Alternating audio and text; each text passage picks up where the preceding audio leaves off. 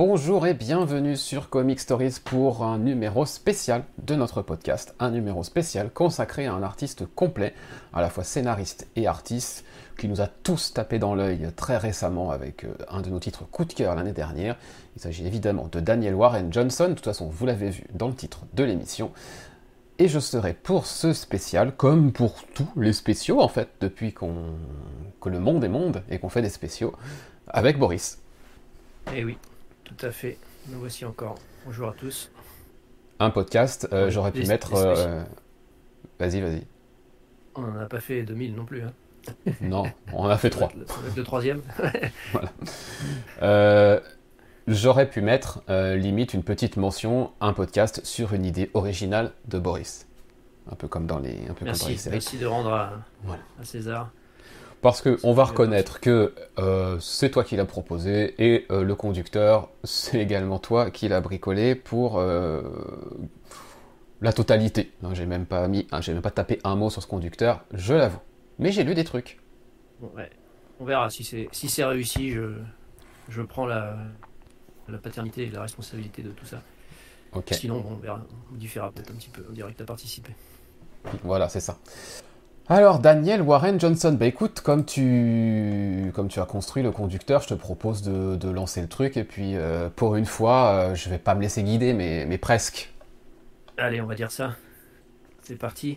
Bon, alors l'idée de base, c'était quoi? C'est que dans nos discussions euh, qu'on a de temps en temps sur euh, ce qu'on va lire, ce qu'on va commander, et cetera, on s'est aperçu que euh, on avait commandé euh, le Transformers, qui est sorti il y a quelques jours, deux semaines peut-être maintenant, euh, tout en sachant que euh, moi, je ne connais que le nom de cet univers, je n'ai jamais vu de film, ni lu de comics, ni quoi que ce soit, et euh, toi, tu avais dû voir un ou deux films peut-être. C'est ça. Et euh, voilà, donc en gros, on n'y connaissait rien, et euh, on s'est, on s'est quand même rué sur les précommandes de ce... de ce Transformers euh, numéro un. On s'est dit quand même, c'est, c'est quand même fou ce qu'un auteur peut nous faire faire comme folie, euh, ouais. comment dire, et, et s'investir dans cet univers.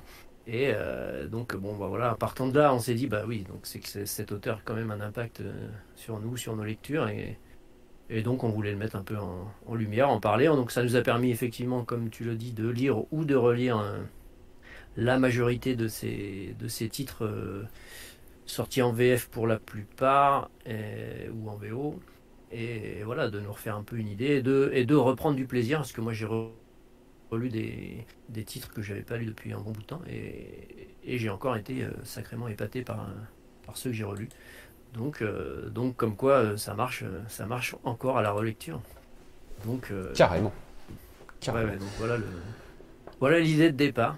Voilà, donc, et le, le programme de ce spécial, on va pas faire une review évidemment de, de tous les titres de sa, de sa bibliographie, c'est pas l'objet, c'est vraiment de faire connaissance avec lui, euh, qui est-il, quelles sont ses influences, ses inspirations, revenir évidemment sur ses œuvres marquantes, au moins euh, vous les situer, euh, en dire deux mots et dire pourquoi euh, elles nous ont plu, parce que a priori elles nous ont toutes plu, hein, il n'y en a pas, en tout cas pour ma part, il n'y a pas une pour laquelle j'ai un avis euh, ne serait-ce que mitigé. Voilà. Ouais, quasi, quasi, il y en a une petite, on va... On va faire une petite, euh, petite entorse, mais sinon, euh, dans l'ensemble, vraiment, c'est du... Enfin, ce qu'il a créé intégralement lui-même en tant qu'auteur complet, il n'y a, y a pas photo, il n'y a, y a rien acheté, quoi. Mm-mm. Il nous restera donc, à trancher euh... sur Transformers, car je ne sais pas ce que tu as pensé oui. de Transformers. Moi, ah, je, l'ai dit la semaine mais... dernière, je l'ai dit la semaine dernière, mais je, je ne voilà, sais pas toi. Moi, je, je... Donc, euh... je n'en ai parlé nulle part, tu n'as pas vu de post sur... Ah, rien, réseaux, rien du tout. Ouais. Pourtant, je l'ai lu, à moi, il y a je... une semaine. Je, n'ai, je ne suis pas dans le secret des dieux sur celui-là, mais il euh, bah, faudra attendre parce que Transformers, c'est le dernier dans sa carrière, donc forcément, c'est le dernier dont on parlera. Voilà, on va finir par ça, voilà. Évidemment. Alors, par quoi on commence dans notre eh bien, programme? C'était, euh, c'était euh, savoir quand est-ce, enfin, comment on a rencontré euh, Daniel Warren Johnson, sous, à quel moment, hein, avec quelle lecture, si tu veux commencer. Mm-hmm.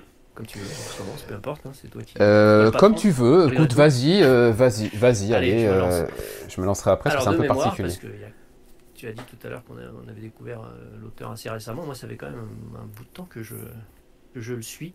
Euh, j'ai découvert Daniel Warren Extremity quand c'est sorti en V F, alors en quelle année c'est sorti? En deux mille dix-neuf en France, chez Delcourt. Donc c'est euh, ce premier titre, moi... Qui m'a, j'en avais entendu pas mal, pas mal parler hein, sur, sur internet notamment. Et donc euh, c'est un moment où j'ai commencé à lire de l'indé, on en avait parlé dans d'autres podcasts. Voilà, j'avais basculé beaucoup sur de l'indé euh, à partir de cette période. Et donc j'ai lu Extremity, qui m'avait euh, qui m'avait beaucoup plu. Là je l'ai relu et euh, je comprends pourquoi ça m'avait beaucoup plu et ça m'a ça m'a même peut-être plus marqué la deuxième lecture. Euh, donc voilà, Extremity, après j'ai essayé de De, comme je fais souvent, d'aller piocher un petit peu ce qui avait été fait avant, donc Space Mullet qui était sorti chez Akileos.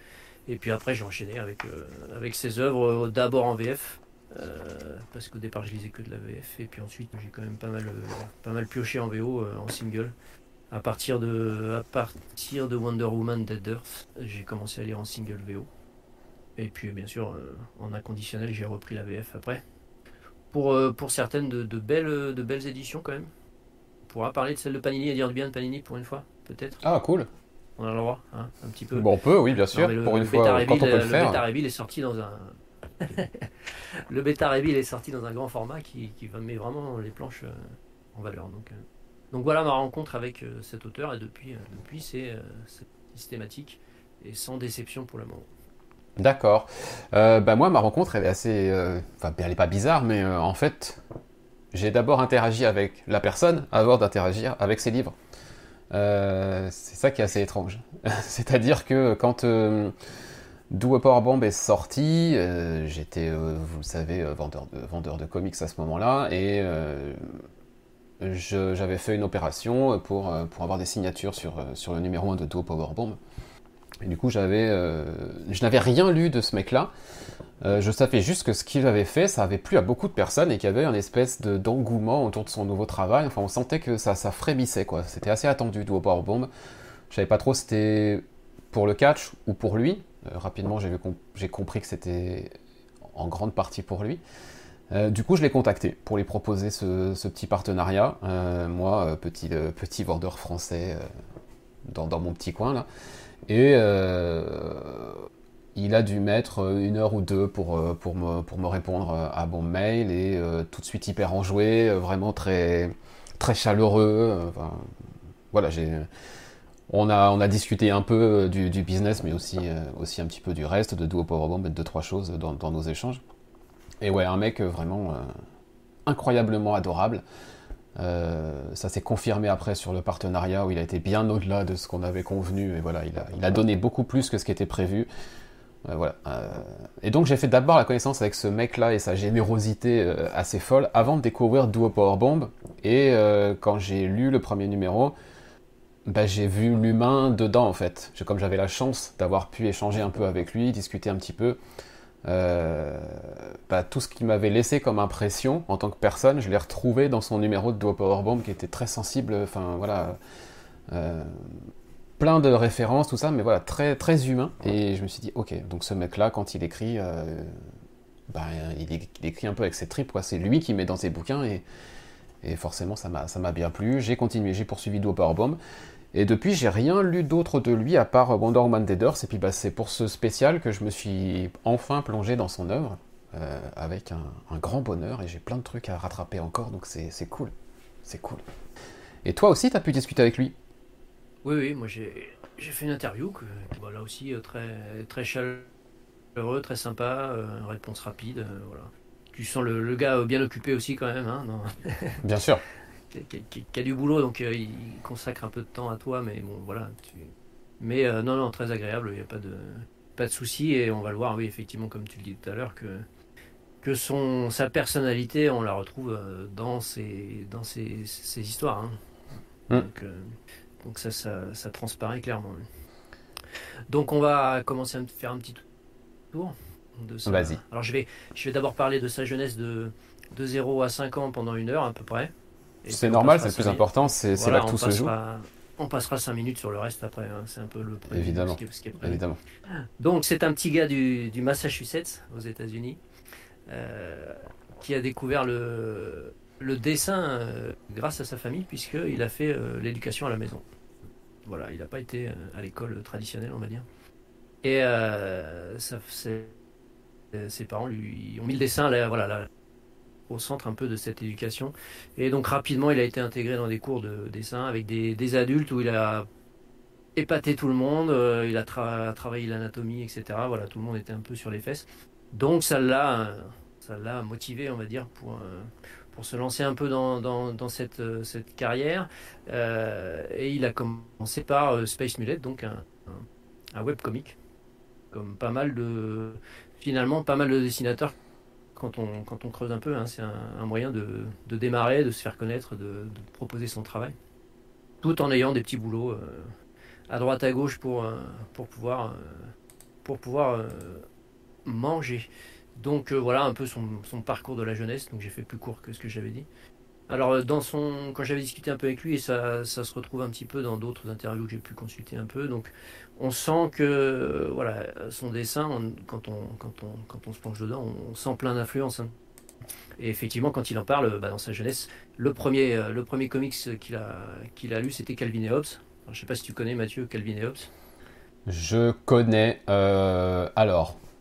le nom et euh, ouais. deux, trois planches vite fait. Voilà, je ne me suis jamais penché sur la lecture de ce truc-là, mais je, voilà, je vois tout à fait ce que c'est en tout cas. Donc c'est, alors moi j'ai l'intégrale qui est sortie en France, mais je ne sais plus chez qui, je vais vous dire ça tout de suite. S'il y en a qui sont curieux, ce que je conseille fortement, édition hors collection, je ne savais pas que c'était un éditeur. Donc c'est sorti en France, euh, euh, on doit pouvoir trouver ça au Mandokas quelque part. Alors, c'est vraiment une série euh, exceptionnelle, moi j'adore cette série. D'ailleurs, ça serait bien que je la relise, et fait... Et, euh, et, et donc dans ce, le dessin de Bill Watterson, ce qu'il aimait, c'est l'élasticité, on va dire, le, le, le dynamisme des dessins, et on retrouve un peu cette idée dans son travail.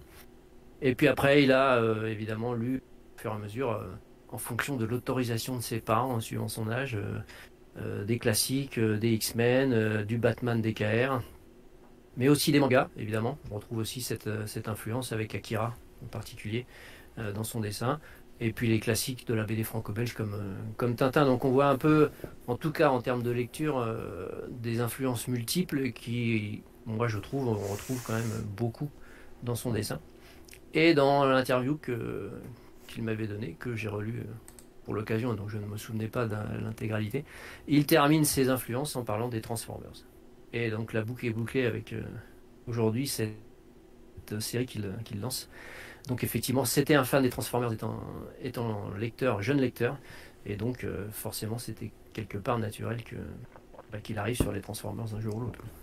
Et euh, là, pour voilà, le coup, on ne peut le... pas dire que c'est de la langue de bois, parce qu'au moment où il te dit ça dans l'interview, on est bien loin ah oui, de la date de, de quand est-ce qu'il a commencé à travailler sur Transformers. Hein. C'était, on était bien loin de tout ça, donc euh, c'était pas un truc calculé où il nous disait... Euh, oui, il comme rien du beaucoup d'artistes le font quand ils débarquent sur un titre, oh, c'est le titre de mes rêves. Euh, je lisais ça quand j'étais enfant. Là, non, il n'a pas pu nous faire ce coup-là parce que euh, il savait pas à l'époque. C'était en sept... voilà, septembre deux mille vingt, donc euh, on peut difficilement, même si certains projets euh, se, se nourrissent euh, petit à petit sur plusieurs années, et cetera, on peut difficilement imaginer que euh, en septembre deux mille vingt, il, il savait déjà qu'il allait trans... travailler sur les Transformers. Quand même. Donc, mm-hmm. peu de chance, effectivement. Donc, c'est vraiment pour lui euh, voilà, une influence en tant que jeune lecteur et donc. Euh, Voilà, un, un amour pour cette, cet univers. Et donc, euh, voilà, aujourd'hui, qui débarque, qui débarque là-dessus.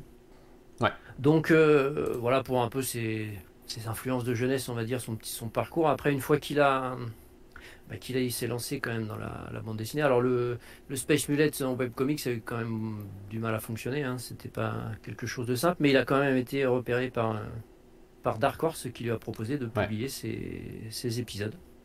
Donc Space Mullet a été euh, publié par Dark Horse pendant euh, cinq ans, je crois, de deux mille douze à deux mille dix-sept, avec euh, un succès très mitigé quand même, il faut le dire. Ce qui fait qu'il n'a pas vraiment pu aller euh, au bout de ses idées, euh, et régulièrement il parle de revenir sur cet univers, mais bon, je pense peut-être qu'à un moment il prendra le temps de, de retravailler dessus, mais là il est, il est parti sur d'autres, d'autres choses, donc euh, pas sûr qu'on, qu'on le revoie, mais c'est son œuvre de départ, au départ, que tu, que tu as lu. Euh, Mathieu, ouais, que j'ai. Moi, j'ai lu, ouais. Ouais, j'ai pas eu le temps de. J'ai pas eu le temps de le relire. C'est bon. J'ai été limité dans mes relectures. J'ai relu pas mal de trucs, mais celui-là, j'ai pas. J'ai pas pu le faire, mais bon. Euh, et une fois qu'il est chez Dark Horse, eh bien, on lui propose, vu son, vu la qualité de son, son dessin notamment, on lui propose euh, différents travaux euh, avec des scénaristes. C'est à cette occasion qu'il rencontre euh, Donny Cates. il, lui aussi à cette époque n'était pas le, le fameux scénariste qu'on qu'on connaît maintenant, hein. C'était encore un, un jeune débutant, donc en, en gros ils ont associé deux, deux, deux débutants prometteurs pour faire un titre qui s'appelle The Ghost Fleet, que j'ai lu aussi, qui est sorti chez, chez Urban, dont on parlera aussi un petit peu tout à l'heure, et puis un autre titre qui n'est pas sorti en, en V F qui s'appelle Alabaster, avec une scénariste que je ne connais pas non plus, Kathleen Kiernan. Donc euh, voilà, ouais. Ça c'est resté au fond du, au fond du panier euh, Dark Horse, c'est pas arrivé jusqu'à chez nous, donc je ne sais pas ce que ça vaut. Alors Alabaster, voilà, euh, juste pour en dire ouais. deux mots, parce qu'on n'en parlera pas du coup, euh, apparemment, d'après ce que j'ai compris, c'est une mini-série Alabaster parmi tout un ensemble de mini-séries. C'est-à-dire que euh, Alabaster existait avant ah, okay. et après. Euh, voilà, eux, ils ont fait une mini-série avec euh, Kathleen Kiernan qui s'appelle The God, the Bad and the Bird. Euh, mais il y a eu d'autres histoires d'Alabaster avant et après. Donc je ne connais rien du tout à, ce, à cet univers-là, à, ce, à cette œuvre-là. Mais voilà, c'était une partie de ce qui a été fait sur Alabaster qui a été fait par ce, ce duo-là. D'accord, ok. Alors je... je...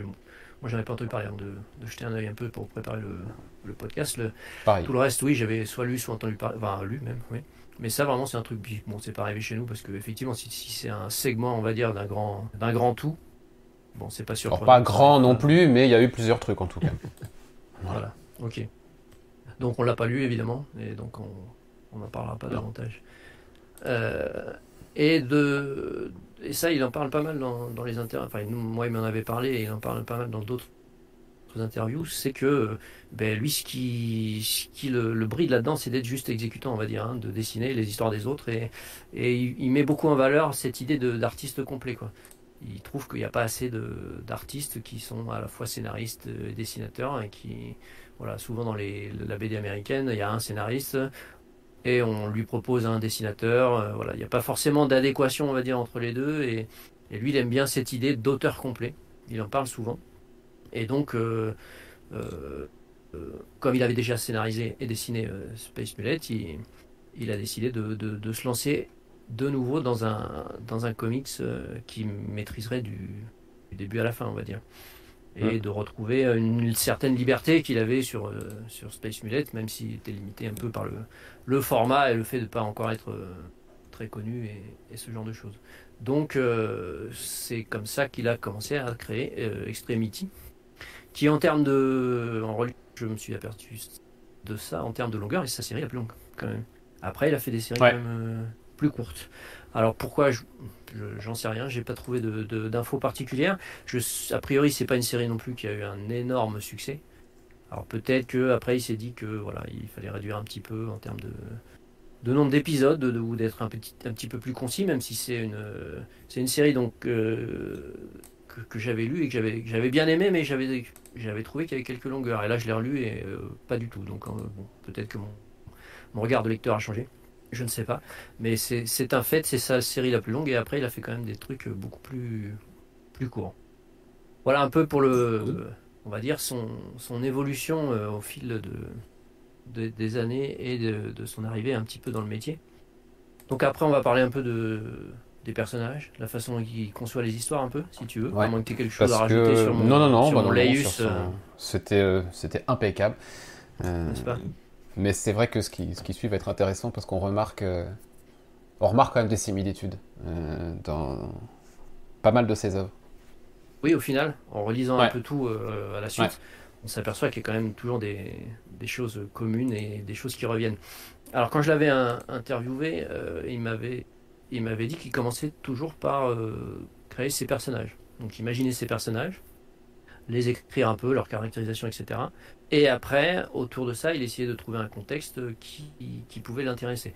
Alors dans d'autres interviews que j'ai lues, euh, qu'il a données, euh, il est un peu plus nuancé quand même. Ça dépend des histoires. De certaines histoires, il, il commence par un contexte. Ce qui est le cas par exemple sur euh, Do a Powerbomb, hein, quand on l'a lu et qu'il euh, y avait la préface euh, dans l'édition d'Urban, il expliquait bien que c'était en ayant vu du catch euh, à la télé, euh, du catch japonais, que ça lui a donné envie de...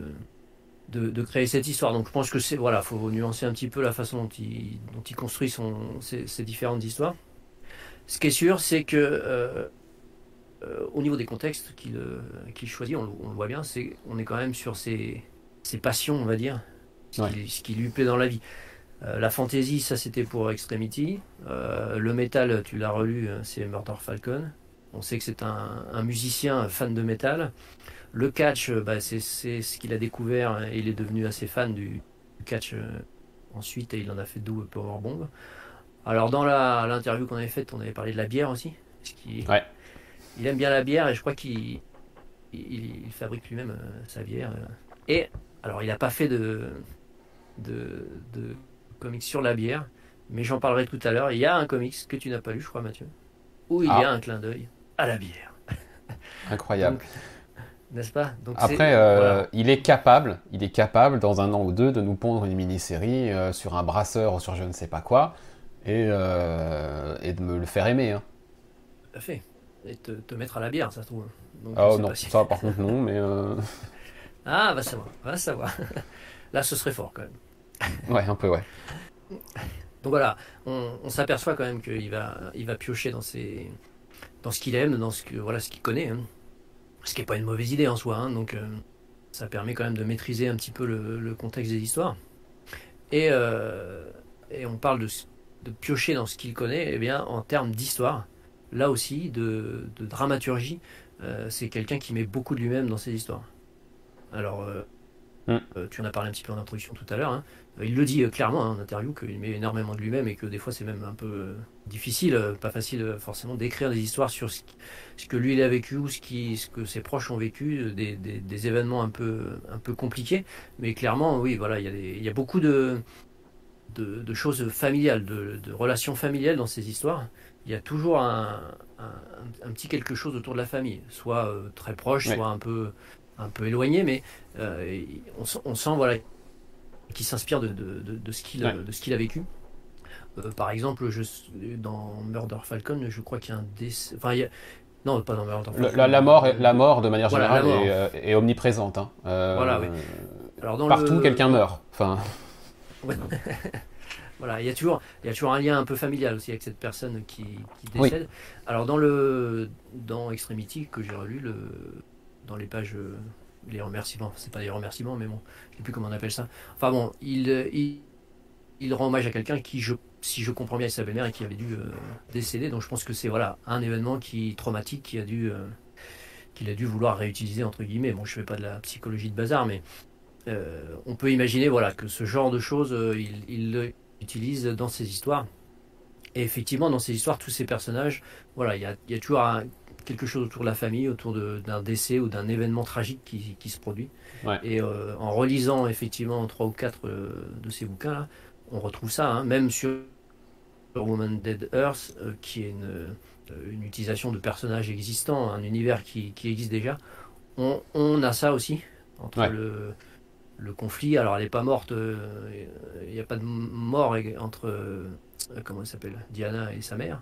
Mais euh, voilà, il y, y a quelque chose, il y a un conflit familial, il y a un, une tension familiale aussi là-dedans.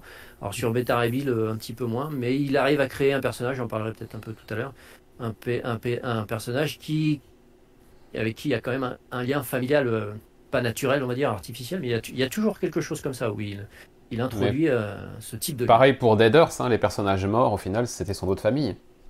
Oui, oui, tout à fait, oui. C'est un peu ça, voilà, une famille euh, qu'elle s'est fabriquée, et... mm. mais il y, y, y a cette idée derrière, donc il y a toujours un peu ce, cette motivation hein, dans, dans tous ces titres euh, qu'on retrouve. Alors dans Space Mullet, je me souviens plus, toi tu l'as relu, est-ce qu'il y a... C'est son premier titre. Il y a titre. ça, il y a, il y a la mort aussi, aussi. Ouais. La mort est là, ouais. Ouais, voilà, donc, euh... donc on retrouve quand même tous ces, tous ces aspects. Et, euh, et ce qu'il cherche, euh, et ça je l'ai revu dans, dans, dans l'interview qu'il m'a donnée et dans d'autres interviews, il cherche toujours à montrer euh, l'humain sous ses différentes facettes, le, mmh. hein, le bon côté entre guillemets et le mauvais côté pour faire simple. Voilà, tout ce que l'humain est capable de faire de bien mais aussi de mal. Ouais. Euh, on, on ressent aussi, euh, on aussi ça dans, toute, dans, toutes ces, dans tous ces bouquins. Quoi. Ouais. Donc voilà un peu sur les... Sur... J'ajouterais deux points ouais, communs ouais. que j'ai trouvés du coup, euh, bah, récemment du coup, en lisant ou en relisant des trucs. Euh, il y a beaucoup de choses autour de la repentance et de la rédemption aussi. Euh, des personnes qui veulent euh, corriger euh, des choses qu'ils ont fait dans leur passé, euh, pas de mal justement, enfin leur mauvais côté, et qui, à travers l'aventure qu'ils vont vivre, euh, vont essayer de se racheter. Ça, c'est quelque chose qui arrive assez régulièrement. Et le Japon. Le, le Japon aussi. Euh, il arrive toujours à nous coller le Japon quelque part. Ah oui. euh, dans... Okay. Bah dans, dans, dans, dans Murder Falcon, ça se termine au Japon. Euh, Do a Powerbomb, euh, voilà, l'influence est catch japonais, et, euh, mm. c'est, c'est, c'est évoqué aussi.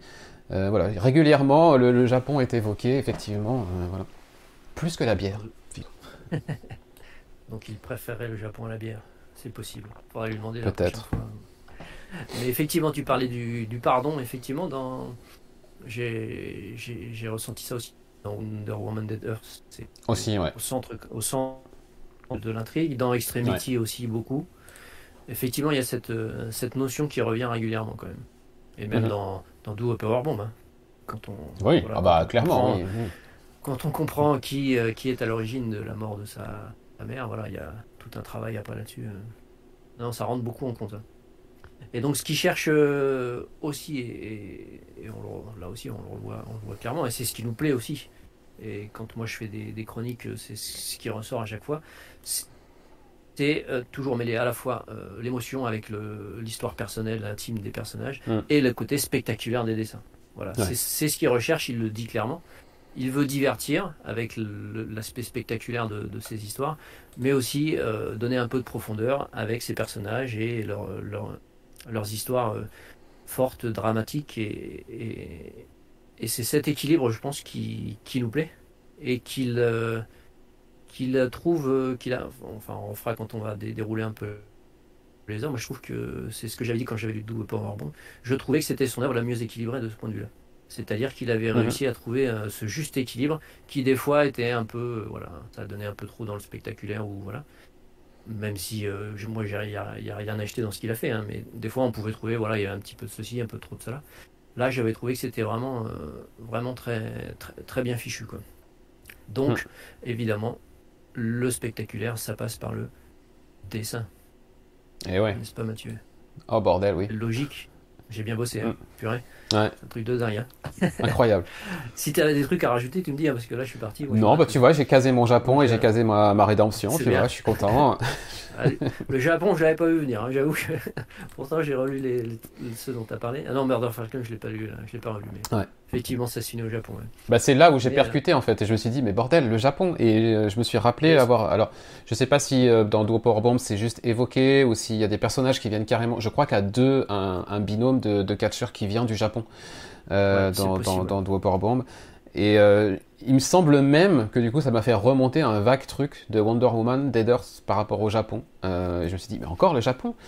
Et c'est là où j'ai fait le, le lien euh, par rapport à Après, l'interview c'est... du coup. Ouais, mais c'est un, c'est un fan de manga, donc euh, Japon aussi. Voilà, ouais. Il a sans doute, euh, sans doute creusé de, de ce côté-là. Donc en termes de dessin, effectivement, c'est qui découvre euh, ses œuvres, c'est évidemment si on feuillette les pages. Bon bah tout de suite on est on est scotché hein, devant les les, oh, les bah planches, ouais. euh, le côté on... spectaculaire, euh, c'est fou de de son travail quoi. On en verra tout à l'heure hein, pour euh, quand on arrivera sur ses œuvres. Hein, rassurez-vous, vous n'allez pas juste voir ma tronche hein, pendant tout ce spécial. Euh, une fois qu'on abordera sa bibliographie et ses œuvres, là on va vous en mettre plein la vue euh, d'une vraie manière. Cette fois-ci, vous allez voir ses dessins.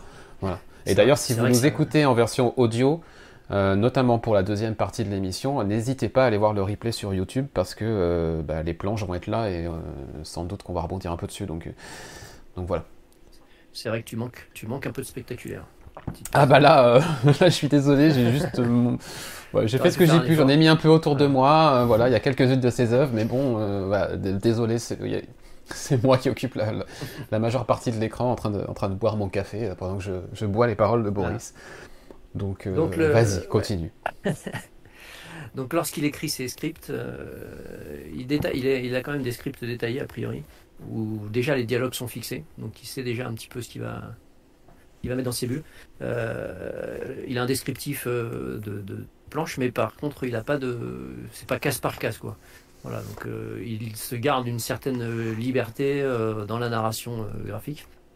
Et donc une fois qu'il se met à, à dessiner, voilà, il garde cette, cette liberté et, et on voit, on voit qu'il se fait plaisir effectivement. Donc euh, même s'il y a donc voilà l'écriture des scripts, le dialogue, et cetera, c'est, il essaye de baser ses histoires sur le dessin, c'est-à-dire que ça soit le dessin qui, qui dynamise l'ensemble. Et c'est vrai que et de plus en plus, peut-être même quand on regarde quand j'ai relu Extremity, qui est donc sa deuxième, euh, sa deuxième série, il y a, y a déjà des planches spectaculaires, mais quand même moins, je trouve, que, que par la suite.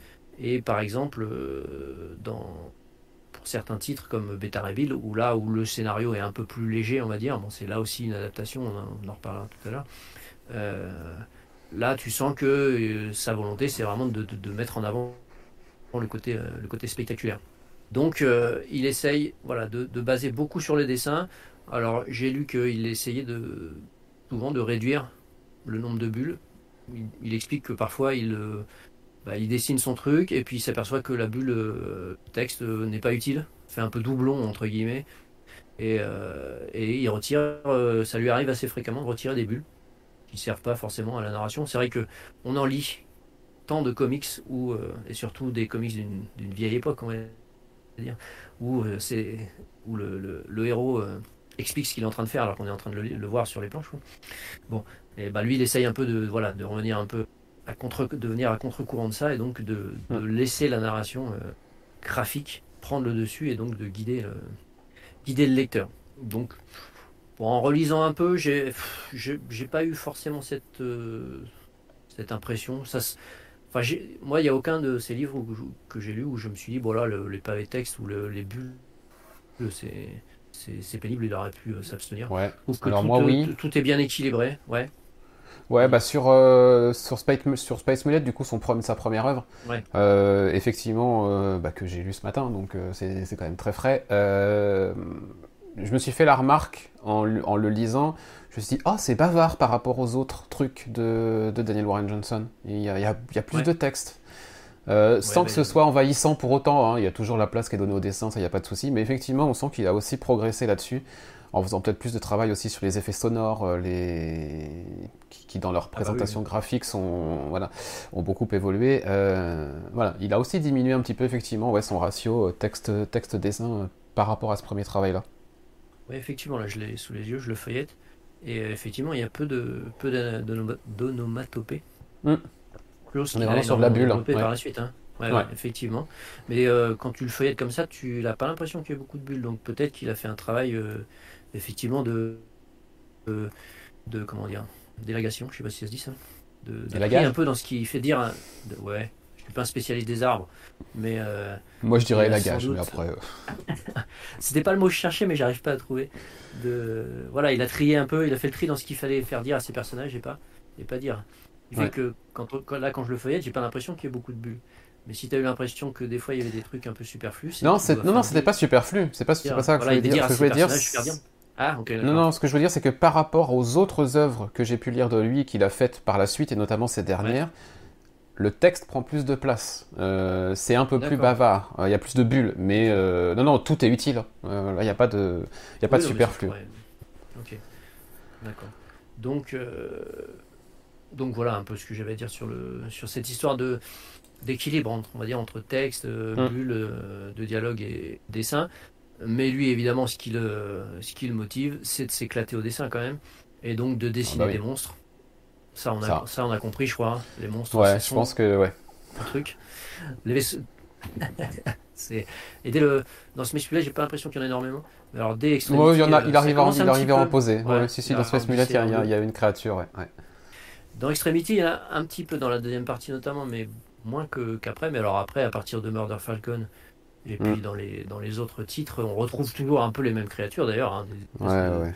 de, de monstres hideux. Euh, Avec plein de membres. Euh, ouais, ouais, ouais, ouais. Oui, voilà. Et euh, dans Space Mullet, il faut dire, il y a du monstre, euh, mais il y a surtout son autre passion pour, euh, pour les vaisseaux, où là, il se fait gravement plaisir. Donc, euh, ouais. Voilà. Oui, bah oui, c'est un peu... Parce qu'il avait dessiné, un, alors ça je n'en ai pas parlé parce que j'avais pas un, un mini comics Star Wars, Green Leader, qu'il distribue gratuitement en convention en fait. D'accord. Ça c'était pas mal recherché, c'était voilà, c'était un truc, c'était quelque chose qui avait marqué parce que bah, il distribuait ça gratos quoi. Il fallait venir en convention et il le donnait. Je pense que c'est un fan un peu de Star Wars, ce genre de choses. Et Space Mullet, c'est un peu cet esprit quand même. J'ai l'impression de, de, de souvenirs que j'en ai. C'est un peu un space opéra, on va dire. Il y a, il y a, il y a un peu de ça. Il n'y a pas que ça, mais il y a un peu cette idée. Donc, hum. oui, oui, il, il, Euh, alors jusqu'à quand je ne sais pas, mais euh, est-ce qu'il le fait encore, je, je ne sais pas. Mais euh, pendant très longtemps, oui, il a, il a dessiné ce, ce court épisode. Alors je, moi je connais un peu Star Wars, mais je, ce serait le, une histoire sur le, le pilote qui a été détruire l'étoile noire et qui est mort, je crois. Alors j'en souviens plus parce qu'il y a longtemps que je l'ai vu. Je l'ai vu. Mais euh, et donc c'est voilà, il a repris un peu ce personnage et il a fait une, une histoire courte là-dessus et c'était d'accord euh, quelque chose qui distribuait gratos euh, en convention. Quoi. Voilà. Bon, je ne l'avais pas mentionné dans, dans ses œuvres, mais, mais voilà. Donc des monstres, évidemment, beaucoup de monstres. Euh, des vaisseaux spatiaux, comme on l'a dit sur, euh, dans Space Mullet notamment, mais dans Extremity, il y a ce qu'il faut aussi. Hein. Euh, des armes, des combats, euh, voilà, de la bagarre. On retrouve évidemment le côté spectaculaire qu'il a, qu'il veut mettre en avant. Et, euh, et on peut penser, alors il n'y a pas de mon, trop de monstres, mais dans Do a Powerbomb, question euh, spectaculaire. Je crois qu'on atteint quand même des sommets. On est, on est servi. Et vraiment, souvent euh, aussi, une jeune femme brune avec une chevelure épaisse.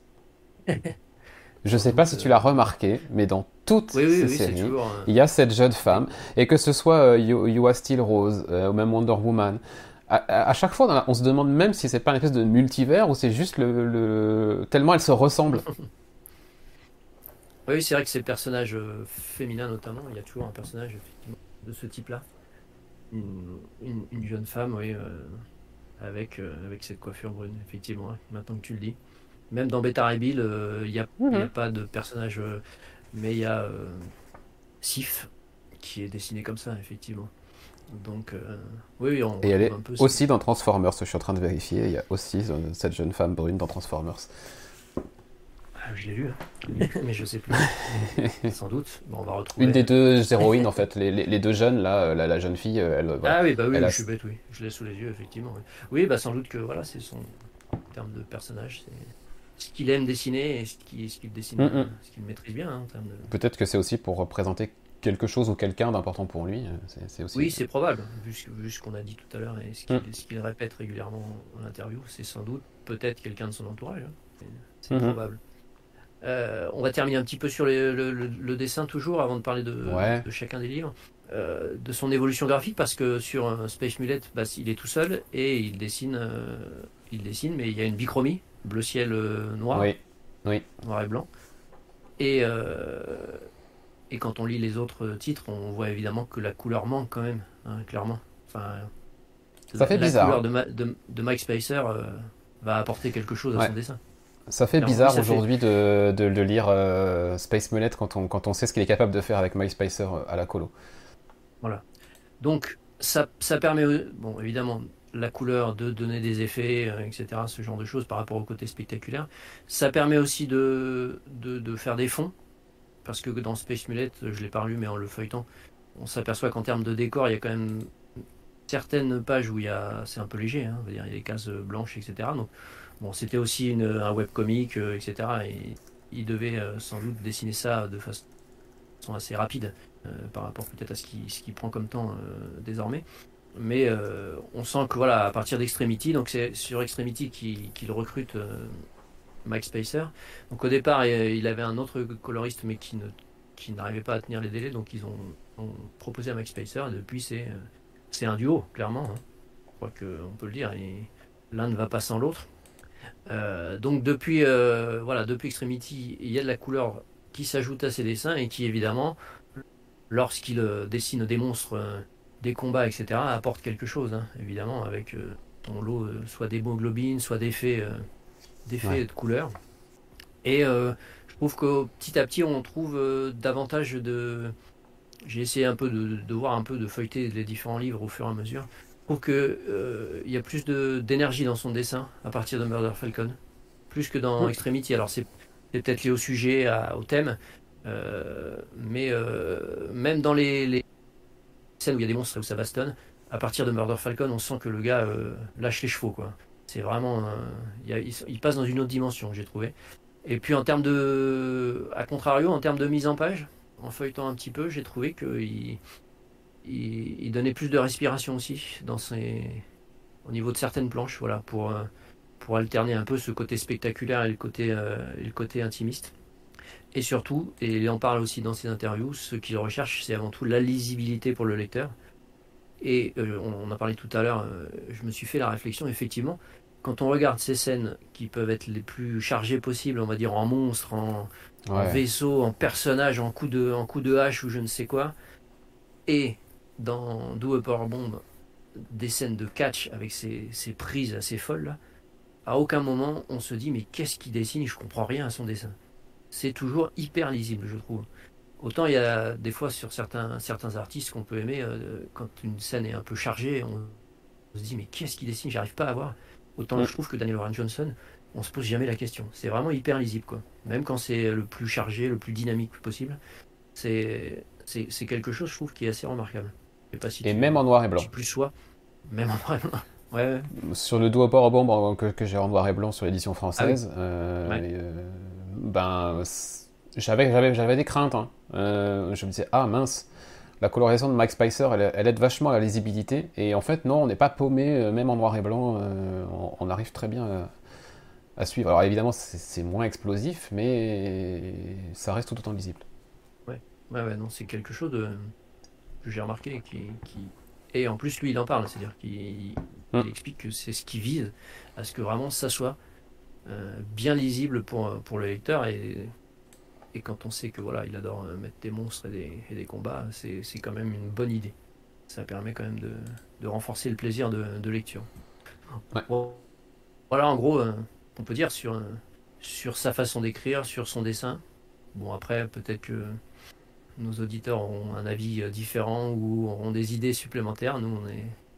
On en est arrivé là, donc... Euh, c'est déjà très des... bien d'en arriver là. Voilà. On peut euh, et on va parler des, des œuvres, c'est ça maintenant, euh, en les faisant ouais, dans, dans l'ordre chronologique, parce que c'est comme ça que les visuels ont été... Euh... Chronologique, alors j'avais... Ouais, je, je te couperai pour euh, Ghost Fleet, euh, dire un petit mot, puisque c'est arrivé, euh, je ne l'ai pas inséré dans... Alors, je vais juste redémarrer au départ. Hop. Ouais, donc là, c'est... Space Mullet, le premier. J'essaie de remonter au début, parce que du coup, voilà. Space Mullet, le voilà, la couverture. Euh... Le premier, du coup, One Gamble at a Time, c'est le titre du premier volume. Il est bien intitulé, euh, enfin référencé en tant que volume un, donc effectivement, euh, ouais. une suite était prévue, euh, clairement, et comme tu dis, euh, comme tu l'as dit tout à l'heure, ça n'a pas pu se faire, notamment faute de vente. Donc, euh, mais malgré tout, ce premier volume qui contient les quatre premiers numéros, deux cents pages pour quatre numéros, hein, c'est des numéros de cinquante pages, Euh, bah, contient quand même euh, une histoire qui peut presque se, se, se, se lire en tant que telle, et euh, la, la conclusion de ce volume un, euh, voilà, ça, ça, ça marche. On n'est pas sur un cliffhanger, on se quitte pas sur un cliffhanger. Ouais. Donc euh, voilà, si on, et c'est voilà, c'est ça que, sur lequel je voulais insister. Euh, c'est le foreword, donc le, la préface, le, le petit mot introductif que Daniel Warren Johnson a écrit pour l'édition recollectée de Space Mullet. Il termine, euh, alors donc c'est son premier travail publié, hein, et il termine son, son foreword par « J'espère que vous me retrouverez à l'intérieur de cette histoire ». Et euh, bah ouais, voilà, il a tout dit en fait dans cette phrase, et c'est ce qu'on a dit plusieurs fois, c'est qu'il se met lui-même à l'intérieur, et, et, euh, et à chaque fois il y a un petit morceau de lui dans les histoires qu'il raconte, et là il nous le dit dès le préambule de son histoire de Space Mullet, il dit « J'espère que vous, que vous retrouverez un peu de moi à l'intérieur de ça ». Donc euh, voilà, c'est tout est ouais, dit. Est... Et puis alors graphiquement, voilà. Star Wars s'ouvre sur un vaisseau dans l'espace, et voilà comment s'ouvre Space Mullet. Ouais, c'est pour ça que je te dis que je, je sens l'inspiration quand même. Je pense que c'est un fan de, de cet univers, et qu'il a à la fois dans Space Mullet et dans Green Leader, dont j'ai parlé tout à l'heure, voulu re, reprendre un peu cette... Ouais. Euh, pour les thématiques de Space Mullet, on est sur de la guerre spatiale entre plusieurs, euh, plusieurs espèces, les humains qui foutent le... non contents d'avoir foutu le bordel sur la Terre, vont aller le mettre un peu partout dans l'univers, euh, vont se comporter comme euh, les, des moins que rien euh, avec leurs propres congénères dans, dans des colonies sur Mars, Jupiter notamment. Et on va suivre le destin d'un des... d'un de ces humains, un ex-marine qui a quitté euh, l'armée. Euh, américaine, qui a quitté l'armée du monde de United World, je crois qu'il s'appelle, ou euh, United Earth. Il a quitté tout ça pour devenir, euh, bah, pour bosser euh, tout seul dans son côté, dans son vaisseau, avec une des créatures extraterrestres qu'il est, qu'il est censé combattre. Euh, Et ensemble, voilà, c'est lui. Et ensemble, ils vont vivre des, des, des aventures euh, voilà, assez incroyables. Et il y a toujours euh, cette notion... Enfin, euh, déjà là, il y a cette notion de euh, « je cache quelque chose de mon passé » chez son personnage, qu'on va retrouver souvent. Euh, je cache quelque chose et, euh, et je veux pas le dire, parce que c'est pas très propre. Et du coup, bah, je, cherche, euh, je cherche la rédemption. Euh, déjà là, euh, on était clairement là-dedans. Et puis évidemment, la mort qui rôde. Parce qu'on va s'apercevoir euh, dès le deuxième numéro que ce type-là, il a participé à, à un massacre, en fait. Hein, tout simplement, et quelque chose de vraiment pas propre. Et bah, qu'il essaye de se racheter, euh, notamment à travers l'aventure dans laquelle il se lance, euh, avec, euh, avec son binôme. Voilà. Oui, moi j'ai rien à rajouter parce que je l'ai pas relu. Il y a très longtemps que je l'ai lu, j'avais bien aimé, hein, je me souviens. Après, c'est vrai que c'est une œuvre de... entre guillemets de jeunesse, donc on ouais. voit bien aussi dans, dans les dessins, etc., que, ça, que son trait s'est largement affiné et son ancrage c'est, son trait s'est affiné mais son ancrage c'est, est devenu plus, plus gras ouais ouais c'est, Avec c'est le, un le petit temps. Peu plus schématique pour certains, ouais. certains visages ou ce genre de choses quand le héros mmh. je ne t'entends plus, je pense que tu es euh, passé sous un tunnel. euh, c'est bizarre, si... je crois que c'est un peu... Ouais, je sais pas, tu, tu capes, tu, ton son coupe, bizarrement. Je pense que c'est parce que tu bouges. Bon, on va retrouver Boris euh, sous peu. Euh, de toute façon, si je reprends... T'entends plus, là la... Ah, ça y est, je t'entends. Oui, c'est bon. Ouais, c'est bon. Ok.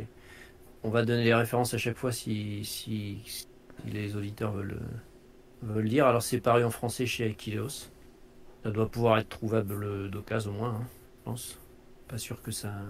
ça soit encore disponible en neuf, mais euh, voilà, c'est sorti chez Akileos. C'est la préface, c'est la même que que celle D'accord. que tu as citée. Hein. C'est la même où il, il, il conclut par j'espère que vous pourrez me, me voir transparaître dans ces pages. Donc c'est vraiment ça le l'idée. La préface est conservée. D'accord. Je suis en train de me rendre compte. Alors je, oui. je, je vérifie en même temps, hein, mais je suis en train de me rendre compte qu'en fait je n'ai lu que la moitié de, de Space Mullet. Ah non, parce que c'est marqué volume un sur... Euh... Non, non, euh, alors, je sais pas jusqu'où ça a été, j'ai, j'ai pas fait les recherches. Sur, euh, sur ce que j'avais trouvé, c'était publié jusqu'en deux mille dix-sept, là ça va jusqu'en deux mille quatorze. Euh, il, a, il y a huit, is, huit issues, mais je pense que tout a pas été publié par Dark Horse, j'en sais rien. Ah, ou Dark Horse, ils ont regroupé euh, en deux par deux, ce qui expliquerait qu'elle fasse cinquante pages au lieu de quarante, au lieu de, de, de... J'avoue que j'ai pas été creusé jusque-là. Il faudrait qu'on... En tout cas, en, en V F, il n'y a qu'un tome qui est sorti avec les... ce qu'ils appellent les quatre premiers. Donc, euh... bah en V O aussi, bon, ma foi. Ouais, ouais, je pense que... Je sais pas. Je sais pas ce qui a été publié en, en format physique ou pas.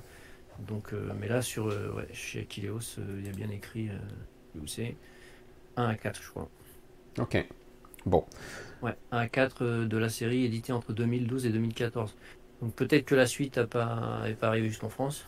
Donc ça n'a pas dû avoir un énorme succès sans doute en France. Et en tout cas ça n'est pas sorti en relié euh, en V O, donc euh, ouais. souvent dans les dîmes une... par rapport à la V F, si c'est pas sorti en relié en V O, tu peux pas le sortir en V F. Ouais. Donc il y a peut-être moyen de, je sais pas, de le trouver en, en, en numérique, je sais pas. Ok. Je vais pas creuser. Alors euh, c'est bon, j'en, j'embraye. C'est tout bon. Euh, donc ensuite, comme on l'a dit tout à l'heure, euh, comme, comme il a été euh, publié par Dark Horse, Dark Horse lui a proposé des travaux. des travaux de dessinateurs sur le site scénariste, donc euh, d'abord avec The Ghost Fleet de, de Donny Cates. Alors là c'est pareil, euh, c'est sorti chez Urban Comics euh, il y a quelques années. Euh, le, le, un peu le, le, le résumé on va dire de ses débuts, c'est-à-dire que c'est une série qui, a, qui n'a pas marché et donc qui, qui était prévue en douze et qui a dû être réduite euh, en huit épisodes. Donc moi je l'ai, et quand je l'ai lu euh, c'est sympatoche. Euh, C'est une histoire de, de transporteurs euh, dans des camions, euh, des gros camions qui transportent des, des, des cargaisons euh, de, de grande valeur et, et un peu dangereuses et qui vont avoir des, tout un tas d'aventures et ça va, ça va mal tourner, on va dire, pour résumer simplement. Donc on voit déjà euh, un peu son, son dessin euh, dans tout ce qui est, tout ce qui est course-poursuite avec des gros camions, et cetera. Donc là on n'est pas sur les monstres, il n'y a pas de monstres dans celui-ci, mais par contre il y a des... des grosses cylindrées et, du, et, et des armes et, et ce genre de choses. Euh, le, le, le scénario de Donny Cates, c'est un gros potentiel au départ, et effectivement, quand on le lit, euh, c'est, c'est, c'était euh, postfacé par les, les, deux, les deux auteurs qui expliquent qu'ils bah, ont dû raccourcir leur histoire. Même s'il n'y avait pas eu la postface, on s'en aperçoit euh, très facilement au niveau du, Au niveau du scénario, ça, ça se précipite quoi, à partir du, du épisode. On sent que, que faut boucler les choses et que, et que l'histoire est raccourcie, donc c'est un peu dommage. Bon, c'est une histoire sympathique à lire, euh, c'est pas, c'est pas ce qu'a fait de mieux Donny Cates. En termes de dessin, euh, on est un peu dans le... En termes de dessin, on retrouve un peu le, le trait tout fin de, de Space Mullet, là, qu'on vient de voir, mais bon, là, il y a les couleurs. Alors là, c'est pas Mike Spicer. Euh, qui est-ce qui était aux couleurs dans celui-ci? C'était Lauren Haff. Euh, je ne connais pas, donc euh, bon, voilà, rien de, rien de fantastique au niveau des, des couleurs, mais le, on retrouve un peu le même... Euh, le même dessin. T'as pas de visuel sur le... Attends, si, mais en fait, euh, je suis là, en train... Vas-y, continue... okay. Tu peux continuer. Euh, je me suis... je m'aperçois que j'ai un petit problème de, euh, de dossier, donc je vais... Endormi. Normal... Non, non, mais en fait, au moment où j'ai chargé... Alors, pour tout, pour tout dire, au moment où j'ai chargé la source euh, des images sur, euh, sur Streamlabs, je pense que le dossier n'était pas encore complet, du coup, ça n'a pris que les images que j'avais au début. Et en fait, ça refuse de prendre euh, voilà, bon, euh, les grave. autres images. Donc, je vais, euh, je vais tenter. Je vais tenter quand même de, de régler ça. Euh... Bon, là, il était que au dessin. Et le dessin a un peu, du... ouais, un peu les mêmes caractéristiques que... En le refeuilletant, là. Celui-là, je l'ai pas relu. Un peu les mêmes caractéristiques que, que Space Mullet. En termes de, de décor, des fois, c'est un peu... Mais comme il y, a les, il y a la couleur, ça, ça se voit un petit peu moins. Mais euh, voilà, donc euh, bon, pas, pas essentiel, on va dire, dans la, dans la biblio de... de l'auteur. Et après on arrive à sa première euh, série. Euh... Alors il y a Alabaster, mais on l'a on l'a zappé. Hein. Pas... Euh, Alabaster, je, je l'ai aussi normalement. Je l'ai juste euh, normalement. Ouais. Ça devrait... euh, ça devrait... Je vais essayer de faire en sorte que... de récupérer les images. Normalement ça devrait, euh, ça devrait, ça devrait venir. Sinon, non, je peux pas commencer à parler d'Extremity. De, Vas-y, commence, et puis de toute façon, je montrerai les, je montrerai les images une fois que j'aurai réparé ce, ce petit Donc, problème. Donc, Extremity, euh, c'est sa première série euh, hors Space Mullet qu'il a, qu'il a écrite euh, seul. Euh, c'est paru en V O chez Image, Skybound, euh, et donc euh, en V F chez Delcourt. Donc, comme je le disais, c'est sa série la plus, la plus longue. Alors, chez Delcourt, euh, ils font pas de chapitrage, donc c'est un peu dommage. En deux parties, bon, ça se laisse, euh, ça c'est pas gênant, mais bon, ça, ça tue un peu le, on va dire, l'aspect euh, cliffhanger des épisodes. Donc c'est un petit peu dommage ça. Mais donc c'est une histoire de fantasy. Là c'est vraiment de la fantasy avec un univers euh, où, euh, où c'est un peu la, la, la fin du monde, on va dire, et où deux, deux, deux, deux, deux clans euh, se font la guerre suite à, à ce que, à ce que l'un des, des clans euh, a exterminé. Euh, à tuer des, des personnes importantes euh, du, de l'autre clan, euh, mutiler, ce genre de choses. Et après, c'est une quête de vengeance et une réflexion sur euh, bah, euh, la, après de la violence, euh, le pardon, là aussi, puisque une partie des personnages n'a que la vengeance en tête et, et ne pourra être, entre guillemets, euh, satisfaite que quand, quand l'autre clan sera exterminé intégralement. Et euh, une autre partie qui est constituée des enfants de, du chef, là, qui, est, qui lui n'a que la vengeance en tête, euh, eux veulent aller vers le pardon et le futur, construire quelque chose. Et, euh, et donc ça va être un peu ça le, enfin, ça va être ça l'histoire. Et euh, ces deux points de vue qui vont finir par s'affronter et ce genre de choses. Euh, donc quand je l'avais lu moi la première fois, j'avais j'avais bien aimé, mais j'avais trouvé que c'était un peu, un, un peu avec des, quelques longueurs. Et euh, là, je l'ai relu euh, il y a deux jours. Et euh, franchement, j'ai lu ça, mais je me suis régalé. J'ai trouvé ça absolument génial. Euh, j'ai pas trouvé de longueur du tout. Euh, par contre, ce que j'ai constaté et qui m'a un peu surpris, c'est la, vraiment la noirceur du titre. C'est sans doute... Mmh. Ça, c'est... Autant à partir de Murder Falcon, si on, si on réfléchit un petit peu, il y a toujours des petits bouts de fun, on va dire.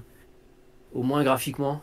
Euh, dans Murder Falcon, il y a ce, cette espèce de faucon, le, le côté métal, la guitare qui, qui se transforme, enfin voilà, tout ça.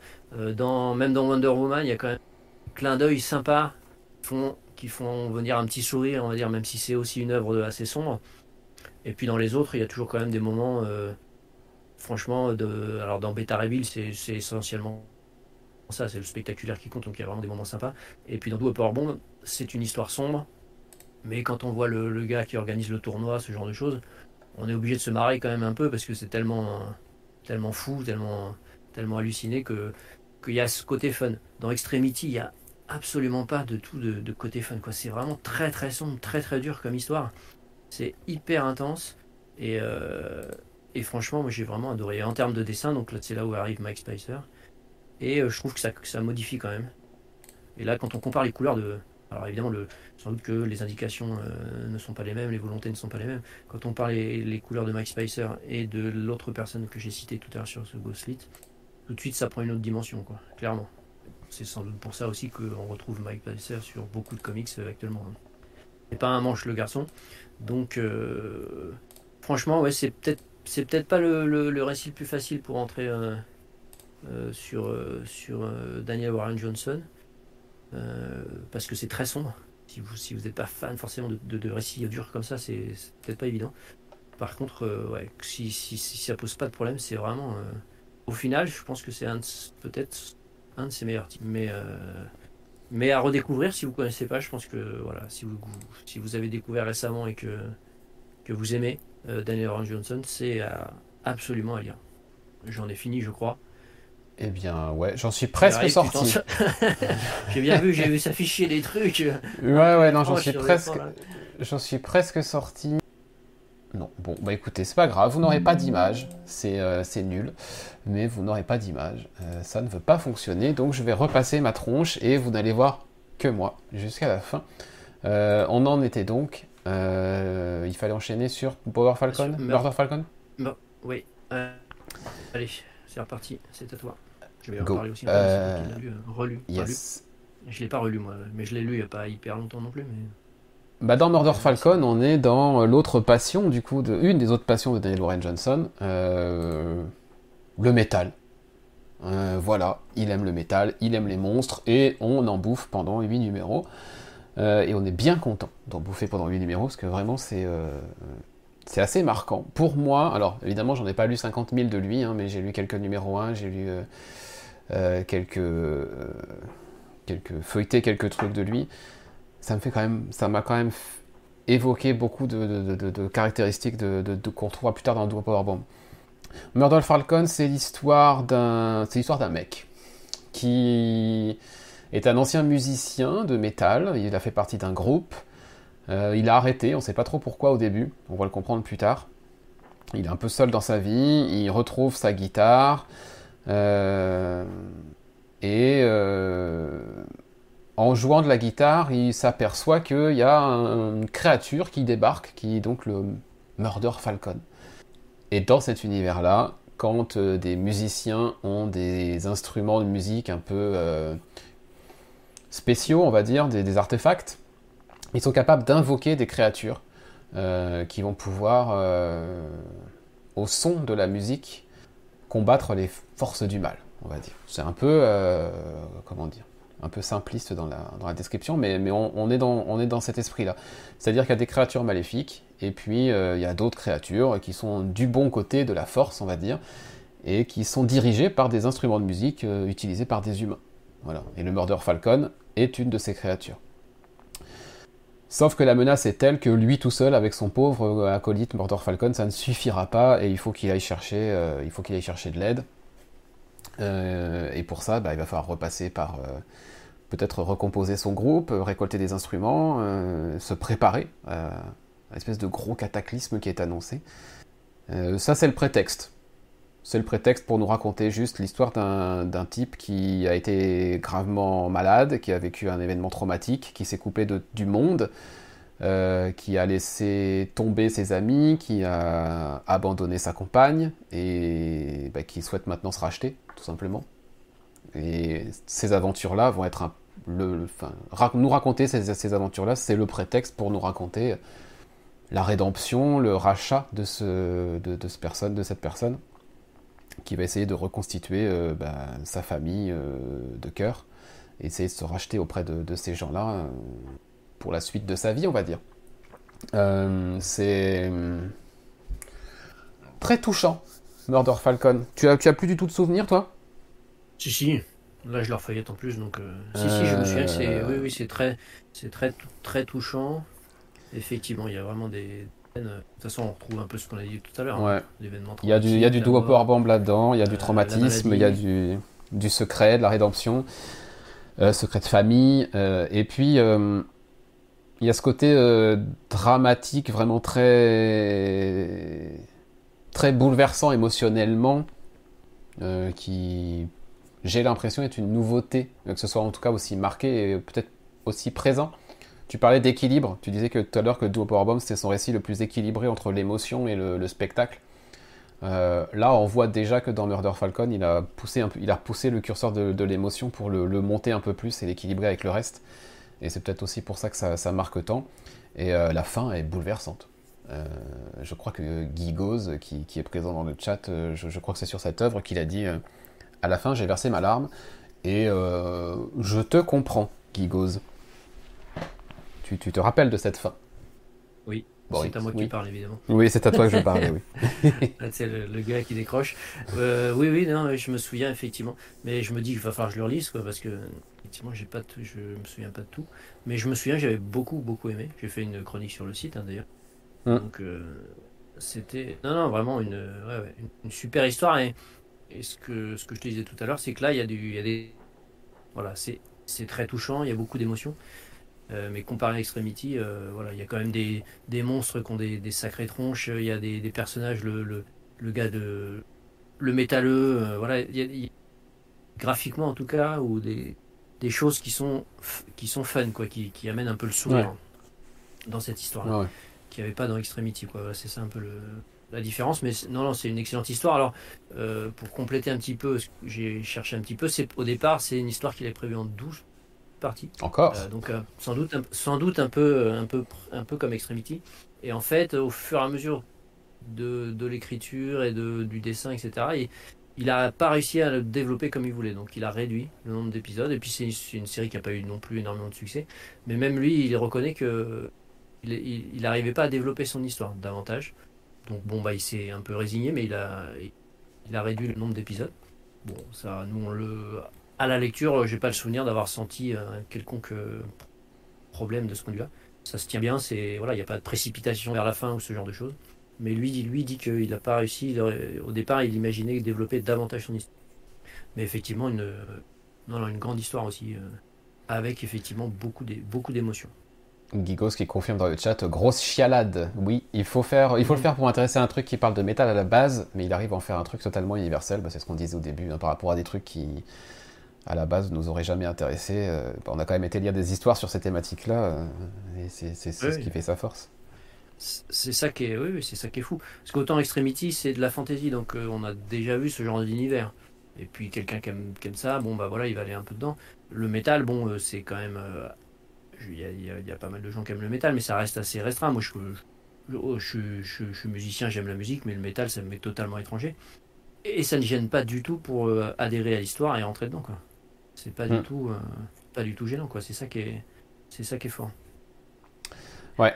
Euh, le suivant, c'est euh, alors le suivant, ce n'est ouais, pas Wonder Woman Dead Earth. Euh, il y a un petit trou dans la biblio. Ah oui, c'est euh, c'est le, la petite histoire en huit parties qu'il a, en huit pages, pardon, qu'il a faite dans le numéro cinq de Superman euh, Red and Blue, euh, qui est une histoire qui s'intitule euh, Generation, je crois. Ouais, Génération au pluriel. Je crois que c'est ça le titre de l'histoire. Euh, bah où voilà, ça veut, ça veut bien dire ce que ça veut dire, hein. On est sur une histoire de, d'héritage, de, de parenté, de mort aussi, encore une fois, euh, en, même en huit pages il arrive à nous le caser. euh, c'est tout simplement euh, on va voir euh, Pa Kent euh, au moment où il a recueilli euh, le jeune Kal-El Se, aller se, se confesser, se confier auprès du, du pasteur et lui expliquer que bah, il sait pas en fait, il sait pas comment faire, il sait pas s'il va être à la hauteur, s'il va être un bon père. Il lui confie toutes ses peurs, ses craintes par rapport à tout ça, euh, et se dire j'étais peut-être pas fait pour être père et là ça me tombe dessus, est-ce que je vais être capable, voilà comment on fait en fait. Et le, le, le pasteur lui, lui répond juste euh, d'être honnête, d'être sincère et de, de, lui, de lui dire, euh, bah, de lui dire qu'il l'aime, qu'il est fier de lui, et cetera. Et donc on va voir euh, quelques pages de, euh, de scènes marquantes de la vie de, de Kal-El, Clark Kent, où effectivement il y a toujours euh, euh, bah, son père adoptif qui est là et qui lui dit qu'il l'aime, qu'il est fier de lui, qu'il peut faire des grandes choses et qui lui répète ces trois phrases en boucle.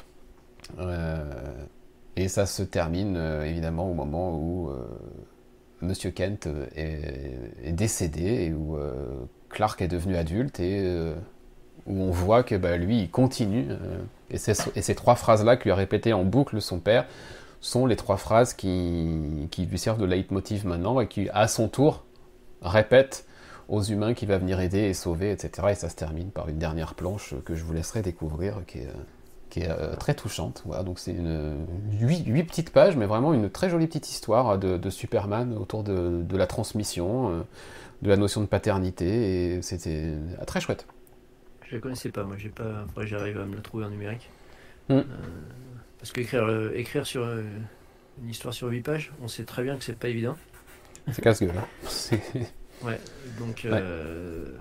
Donc, euh, si tu dis que ça fonctionne, ça me, ça me motive. Ouais, ça, pour... ça, ça fonctionne bien. Il ne pas, voilà, il va pas chercher à nous raconter euh, une énorme histoire, mais le petit morceau qu'il nous raconte, euh, on a l'impression qu'on a lu beaucoup plus que huit pages. C'est ça qui est assez fort. Très bien. On Et donc, cette fois, le prochain, c'est bien Wonder Woman Dead Earth. Et là, vous allez avoir des images parce que je l'ai dans la main.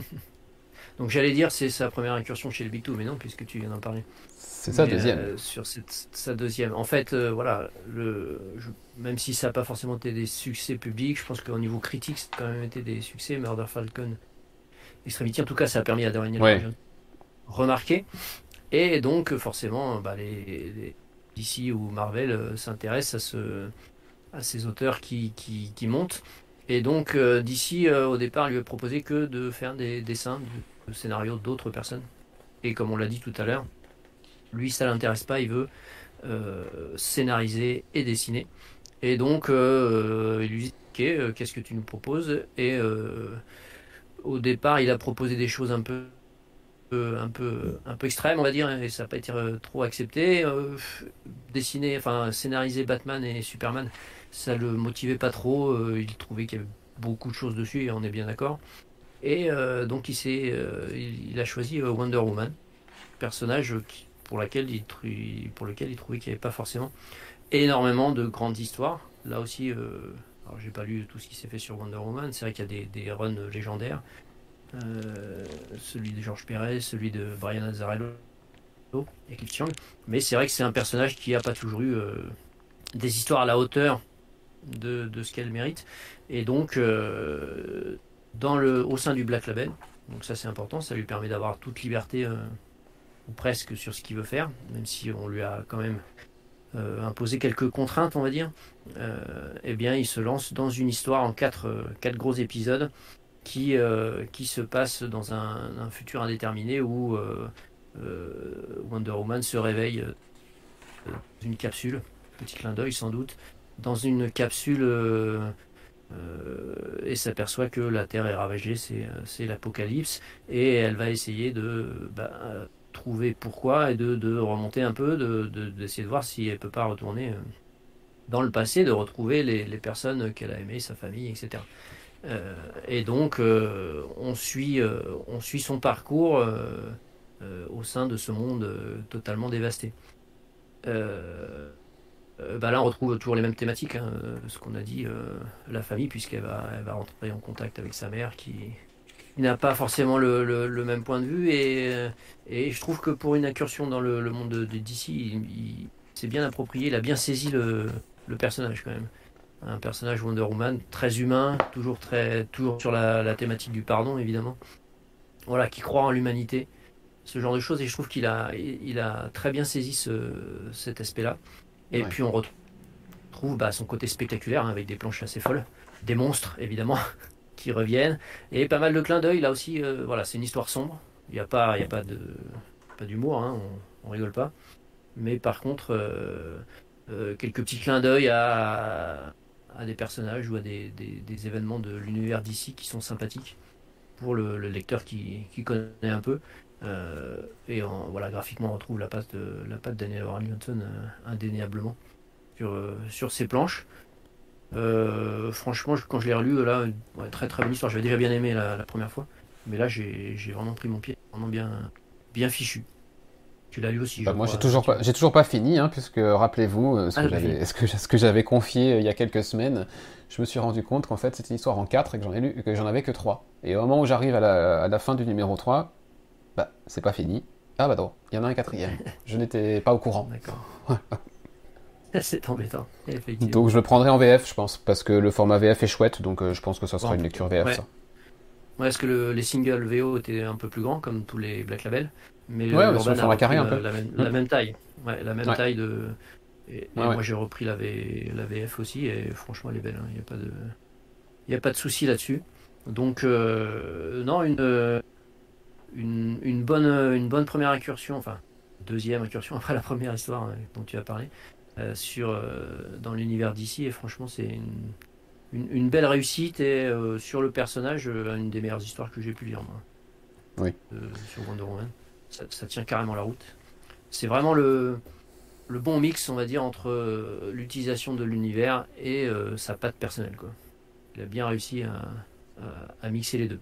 Sachant que dans certaines interviews, il raconte un peu oui, des, certaines planches qu'il a dû modifier un peu parce qu'il ne fallait pas que on voit Batman comme ci ou que Superman en prenne trop plein la tronche quand on le voit il y a un, dans l'épisode trois, je crois.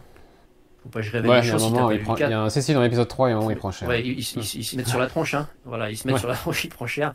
Et il avait, je crois, je ne sais plus exactement... J'ai pas le détail, je me souviens plus.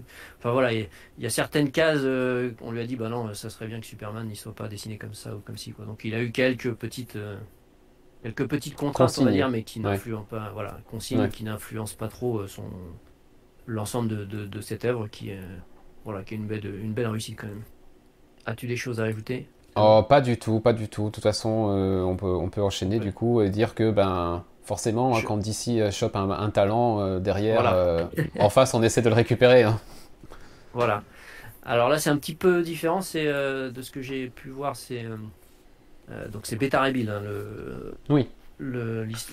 L'histoire, c'est euh, une mini-série en cinq parties. Je l'avais lu en V O, moi, en single, et puis je l'ai reprise avec la, la la belle édition grand format de de Panini. Euh, en fait.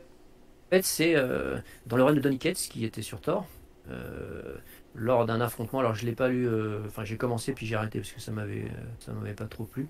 Euh, le, le marteau est détruit. Or, le marteau ouais. est le seul moyen pour Beta Ray Bill de retrouver sa forme humanoïde de départ, enfin, euh, ouais. sa, sa forme euh, originelle.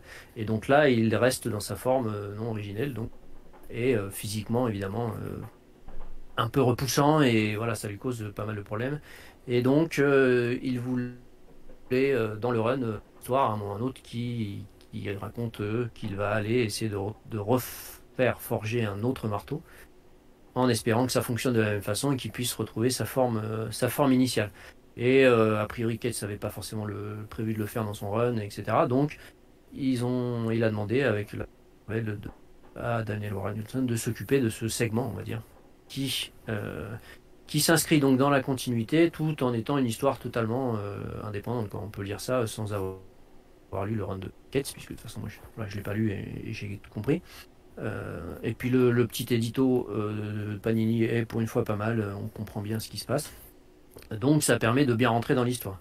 Et euh, donc euh, voilà, c'est donc l'histoire de Beta Ray Bill qui va partir en compagnie de quelques acolytes qui viennent avec lui Euh, chercher euh, un moyen de trouver un marteau, euh, en tout cas une arme qui permette à Beta Ray Bill de retrouver sa forme. Et euh, euh, c'est pas euh, c'est pas l'histoire la plus dense de Daniel Warren Johnson. Clairement, c'est euh, c'est une histoire pour se faire plaisir avec l'univers Marvel et ce personnage qui est quand même un personnage assez singulier hein, de l'univers. Euh, c'est un personnage ah ouais. très, très particulier et finalement assez intéressant qui avait été créé par Walter Simonson dans son, dans son run euh, sur Thor dans les années quatre-vingts. Et euh, c'est surtout, alors là aussi il y a quand même une, une vraie dramaturgie sur l'apparence, le, le, le bien-être euh, par rapport à la vision qu'on a de soi-même, ce genre de choses. Euh, il réussit à introduire un personnage féminin euh, via le... le Alors, comment on va dire, le vaisseau qui le suit depuis le début, alors son nom que j'oublie tout le temps, Skybound, voilà, c'est ça, et qui, qui se matérialise sous forme d'un personnage féminin, une sorte de robot féminin, et, et là aussi on retrouve un petit peu ce qu'il aime faire, ce côté un peu familial, si pas naturel, en tout cas la famille qu'on se fabrique, et, et surtout beaucoup de spectaculaire. Là vraiment il y a des planches de dingos, avec des vaisseaux, des monstres... de, de l'enfer, de la furie. Enfin, vraiment, il y a des, des, des planches assez, euh, assez folles. Et euh, des moments de fun avec euh, bah, Taribi euh, qui fait une, une partie de tennis de table dans son vaisseau. Euh, le fameux Odin qui brasse sa propre bière. Donc voilà, le clin d'œil. Là voilà la référence. À la bière, là voilà la référence. Puisqu'il va, il, il va essayer de trouver Odin pour, pour essayer de récupérer un marteau. Euh, qui va pas lui donner grand chose, enfin va pas lui être d'une grande aide, mais en tout cas euh, petite séquence euh, qui dans l'histoire n'apporte rien, on va dire, hein, mais qui voilà, euh, Odin dans un bar et qui débarque et qui explique, euh, qui fait goûter sa bière à, à Beta Ray Bill et à ses acolytes en disant que c'est lui qui la brasse et que et tout le monde se délecte de, de cette boisson. Donc voilà, il a réussi à placer son petit clin d'œil, euh, son petit clin d'œil à la bière. Donc pas le, en termes d'histoire, pas le meilleur récit hein, de Daniel Warren Johnson, mais c'est un récit très sympa, très solide, mais c'est surtout effectivement l'occasion de dessiner euh, de dessiner l'univers Marvel et cette partie de l'univers Marvel euh, pour, le, pour le dessinateur, pour Daniel Warren Johnson, et franchement il y a des planches, des planches euh, assez, assez bluffantes, c'est très divertissant, voilà. On va, on va dire que là le côté spectaculaire et divertissant prend un petit peu le pas sur le côté dramaturgie, histoire, développée, euh, développement de personnages. Mais c'est quand même un bon... Moi, je l'ai relu, là, j'ai passé un bon moment. Voilà. C'est pas... Okay. Ça fait pas partie des, des, du, haut, du, du très haut du panier, mais c'est une bonne histoire. Toi, tu l'as pas lu, donc je te, je te donne pas non, la parole. Non, je l'ai pas lu, non, non, non, non. non, non. Mais euh, ce, qu'il faut, ce, qui, ce qui est important, c'est qu'après, on arrive à son chef-d'œuvre. Un peu sa, voilà, sa, sa, jo, sa Joconde. Alors après, tu vois, je, après, après relecture d'Extremity, de, j'avoue que je mettrais bien les deux... Les deux au même niveau, on va dire. D'accord. Donc, euh, c'est pas du tout la même, euh, le même type d'histoire. Il y a Extremity beaucoup plus sombre, euh, c'est plus long, euh, voilà. On dirait pas Donny Cates, lui, quand même. Aussi. Comment? On dirait pas Donny Cates. Sur la couverture. Ce, ce, ce démon là, euh... je sais pas. Je sais pas. Moi, je vois Donny Cates. Ça l'a inspiré, hein. C'est vrai. Bon, écoute. Bon, Do a Powerbomb, on en a déjà parlé beaucoup. Hein. Oui, oui, oui. Euh, Lona Steelrose qui perd, euh, qui, qui perd sa maman quand elle est, quand elle est jeune fille. Euh, elle a quelques années, elle doit avoir six ou sept ans quand sa, sa mère meurt sous ses yeux en plein combat de catch, tuée par euh, Cobra Sun euh, lors d'un combat qui tourne mal. Euh, voilà, ça, ça tourne mal accidentellement. Euh, il dose mal un... une prise un peu spectaculaire et euh, il brise la nuque de, de Yua Steelrose, donc la mère de Lona. Et puis on revient quelques années plus tard où euh, Lona euh, s'est entraînée en grand secret, en cachette de son père, euh, au catch, parce qu'elle veut marcher sur les pas de sa mère et devenir la grande championne que sa mère a été et devenir euh, bah, tout simplement euh, championne du monde. Euh, évidemment, elle cache ça à son père parce que, euh, vu le drame familial euh, qui a eu lieu, c'est, c'est compliqué. Et elle découvre que peut-être il y a moyen de faire revivre sa mère, de la faire euh, revenir de, d'entre les morts, euh, en participant à un tournoi de, de catch intergalactique, interdimensionnel, euh, qui va faire s'affronter les meilleurs euh, tandems de catch, et euh, le, le duo gagnant euh, pourra exaucer un vœu. Et, euh, et elle, du coup, elle espère gagner ce tournoi pour pouvoir faire revenir sa mère. Et avec qui va-t-elle faire équipe ? C'est là une des premières surprises de l'œuvre, c'est qu'elle va faire équipe avec Cobra Sun, celui-là même qui a tué sa mère. Euh, et ils vont ensemble se lancer dans ce tournoi. On va de surprise en surprise, de révélation en révélation. Euh, c'est incroyable. Euh, chaque numéro contient à la fois de l'action, mais aussi de l'émotion. Euh, un cliffhanger euh, qui nous laisse... Euh, bouche bée à la fin du numéro à chaque fois. Enfin, voilà, où on se dit... Euh, qu'on attend juste euh, un mois pour avoir le numéro suivant. Enfin voilà, graphiquement c'est plutôt bluffant, les effets, de, les effets sonores. Voilà, on sent qu'il, on sent qu'il aime ce qu'il fait et qu'il a envie de nous en mettre plein la vue et, et ça marche. Enfin voilà. Do a Powerbomb, on en a parlé, on en a re, re, reparlé. Dès qu'on a eu l'occasion de vous parler de cette œuvre, voilà, on vous l'a, on l'a fait. C'est à mes yeux une merveille, une des meilleures choses que j'ai lues euh, l'année dernière. Voilà, on va pas. On va pas en redire plus que ça, mais... Ouais, euh... ça, ça, va, ça va clairement, quand on va faire notre top de l'année, figure, figuré, pardon. Oui. Dans, sans doute dans les trois, les trois, trois meilleures lectures de l'année, sans doute, hein, a priori. Alors, mais du coup, on moi, je l'ai classé l'année dernière, parce que c'est, parce que c'est sorti en V O l'année dernière, ah oui, mais c'est vrai, vrai qu'on pourra le remettre en avant cette année puisque c'est sorti en V F et ça c'est cool. Un petit top V F. Voilà. Et du coup c'est sorti en noir dis, et blanc. Peu... Ah oui, vas-y. Vas euh, non mais vas-y, continue pendant que moi, je montre les images non, en noir et blanc. Le... Du coup, j'ai que la version couleur. Moi j'aime bien quand il y a la pour, euh, pour répondre mais à la question euh... du chat de tout à l'heure, oui c'est agrandi, hein, le format est plus grand. Ouais. Et euh, effectivement, comme tu le dis, c'est peut-être son histoire où les cliffhangers sont les plus bluffants. Quand, euh, quand je l'ai lu, moi, en V O, euh, euh, en single, franchement, euh, euh, alors peut-être pas tous, parce que je n'ai pas en souvenir, mais il y, y a bien la moitié des épisodes où le cliffhanger te laisse euh, baba, quoi. L'expression de vieux. Ouais. Euh, franchement, ouais, c'est notamment le premier. Hein. Le et le premier, deux. Euh, et le deux, c'est le deux.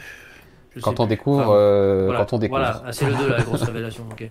Ouais. Ouais, ouais, là on est sur, euh, oui, oui, on est sur les fesses de chez, sur les fesses effectivement. C'est le deux, oui, pardon. Oui, c'est un peu, c'est voilà, c'est, il a vraiment euh, bien, bien joué sur ces, sur cet aspect-là. Effectivement, c'est un, un, en single, c'était euh, l'attente était, euh, était rude entre deux, ah, deux ouais. épisodes. Ah ouais, c'était, c'était assez fort. Donc là, l'idée, euh, qui, c'est ce qui est expliqué, pardon, dans la, dans la préface, c'est que voilà. Il a eu sa, sa fille qui, qui est née et qui ne voulait pas dormir la nuit. Et donc, euh, il se relayait avec sa femme pour la, la prendre dans ses bras et, et empêcher, pour empêcher qu'elle pleure. Et, et à force de regarder, euh, assis dans son canapé, la télé, et d'avoir vu tout ce qu'il pouvait voir en termes de séries, de documentaires, et cetera, il a, il a essayé de trouver un truc un peu plus original et il est tombé sur le catch japonais. Et là, il est tombé euh, carrément euh, amoureux de cette discipline. Et euh, c'est de là qu'est né... Euh, Do a Powerbomb. Et là, encore une fois, hein, c'est ce que tu disais, c'est que, euh, enfin, si bien toi que moi, le catch, c'est un. Ah, oh, c'est pas, c'est pas notre passion, hein. Voilà, moi, je n'y connais absolument rien. Ah bah moi et, non plus. Et pourtant, on rentre dedans en direct, quoi.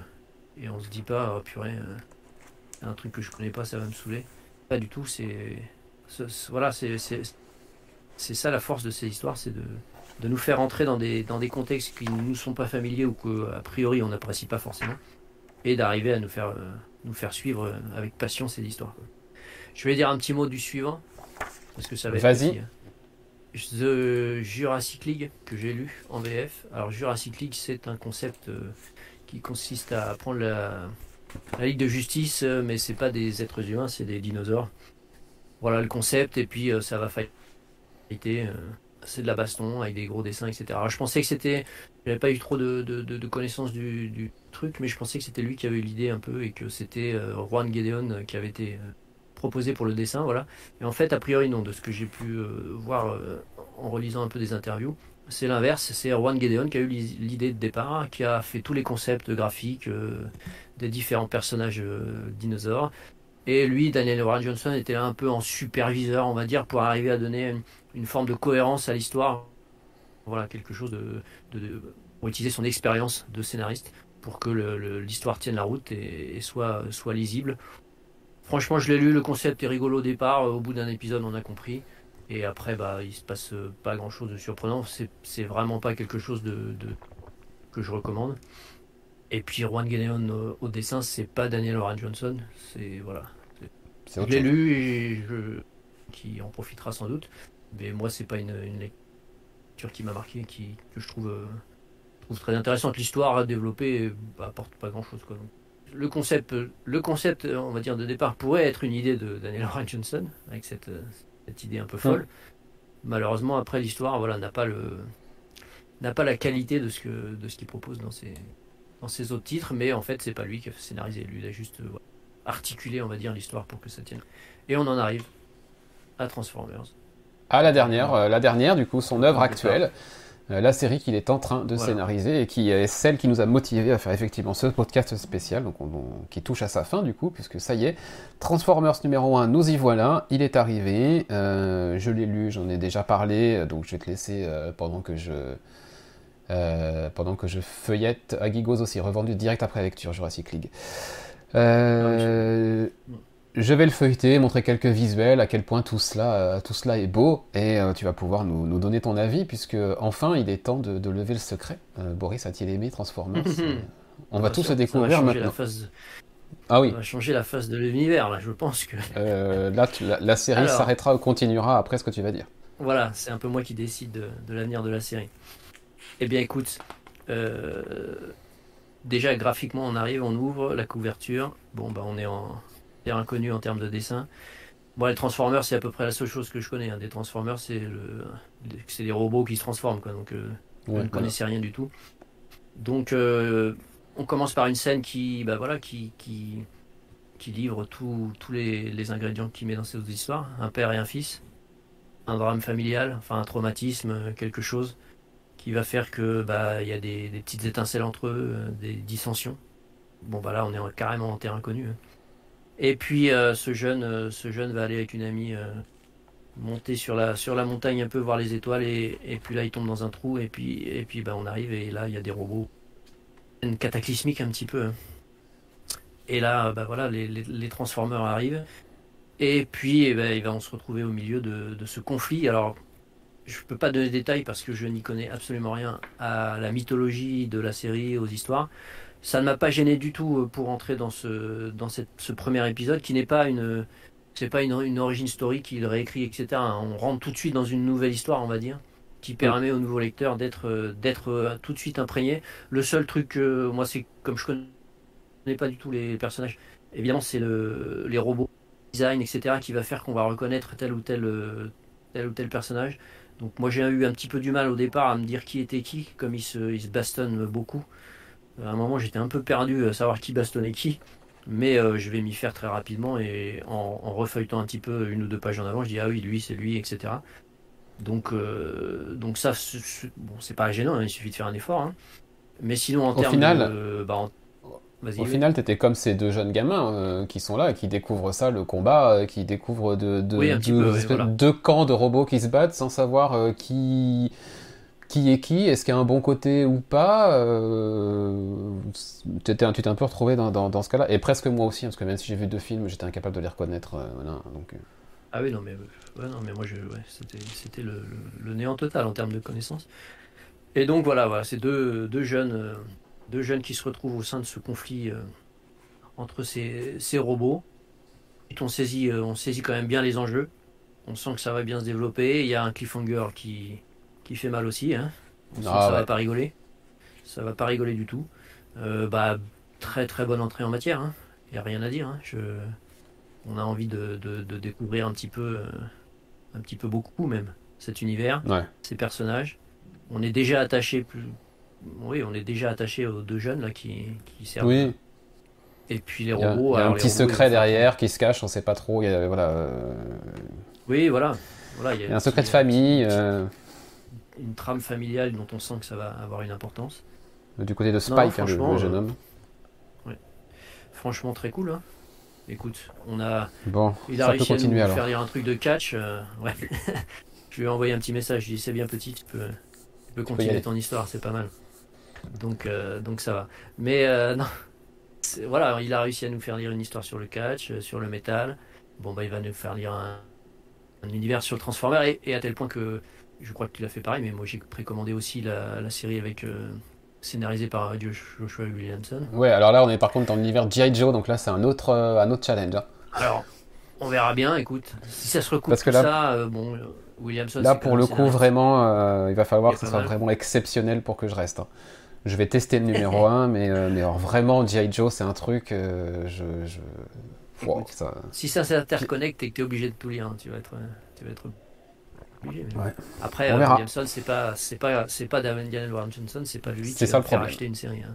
Hein. Mm. Donc on verra. Si, mais je pense que, je pense que Transformers pourra se lire euh, indépendamment quand même. On verra bien. Oui, je pense. Mais là, franchement, euh... non, non, franchement, très, très bonne entrée en matière. Euh... Ouais, je ne suis pas déçu. Ouais, je ne ouais. suis pas déçu et ce sera sans doute euh, chaque arrivée de, de carton, euh, de livraison V O, euh, un des, un des premiers que je vais, que je vais prendre, hein, que je vais lire.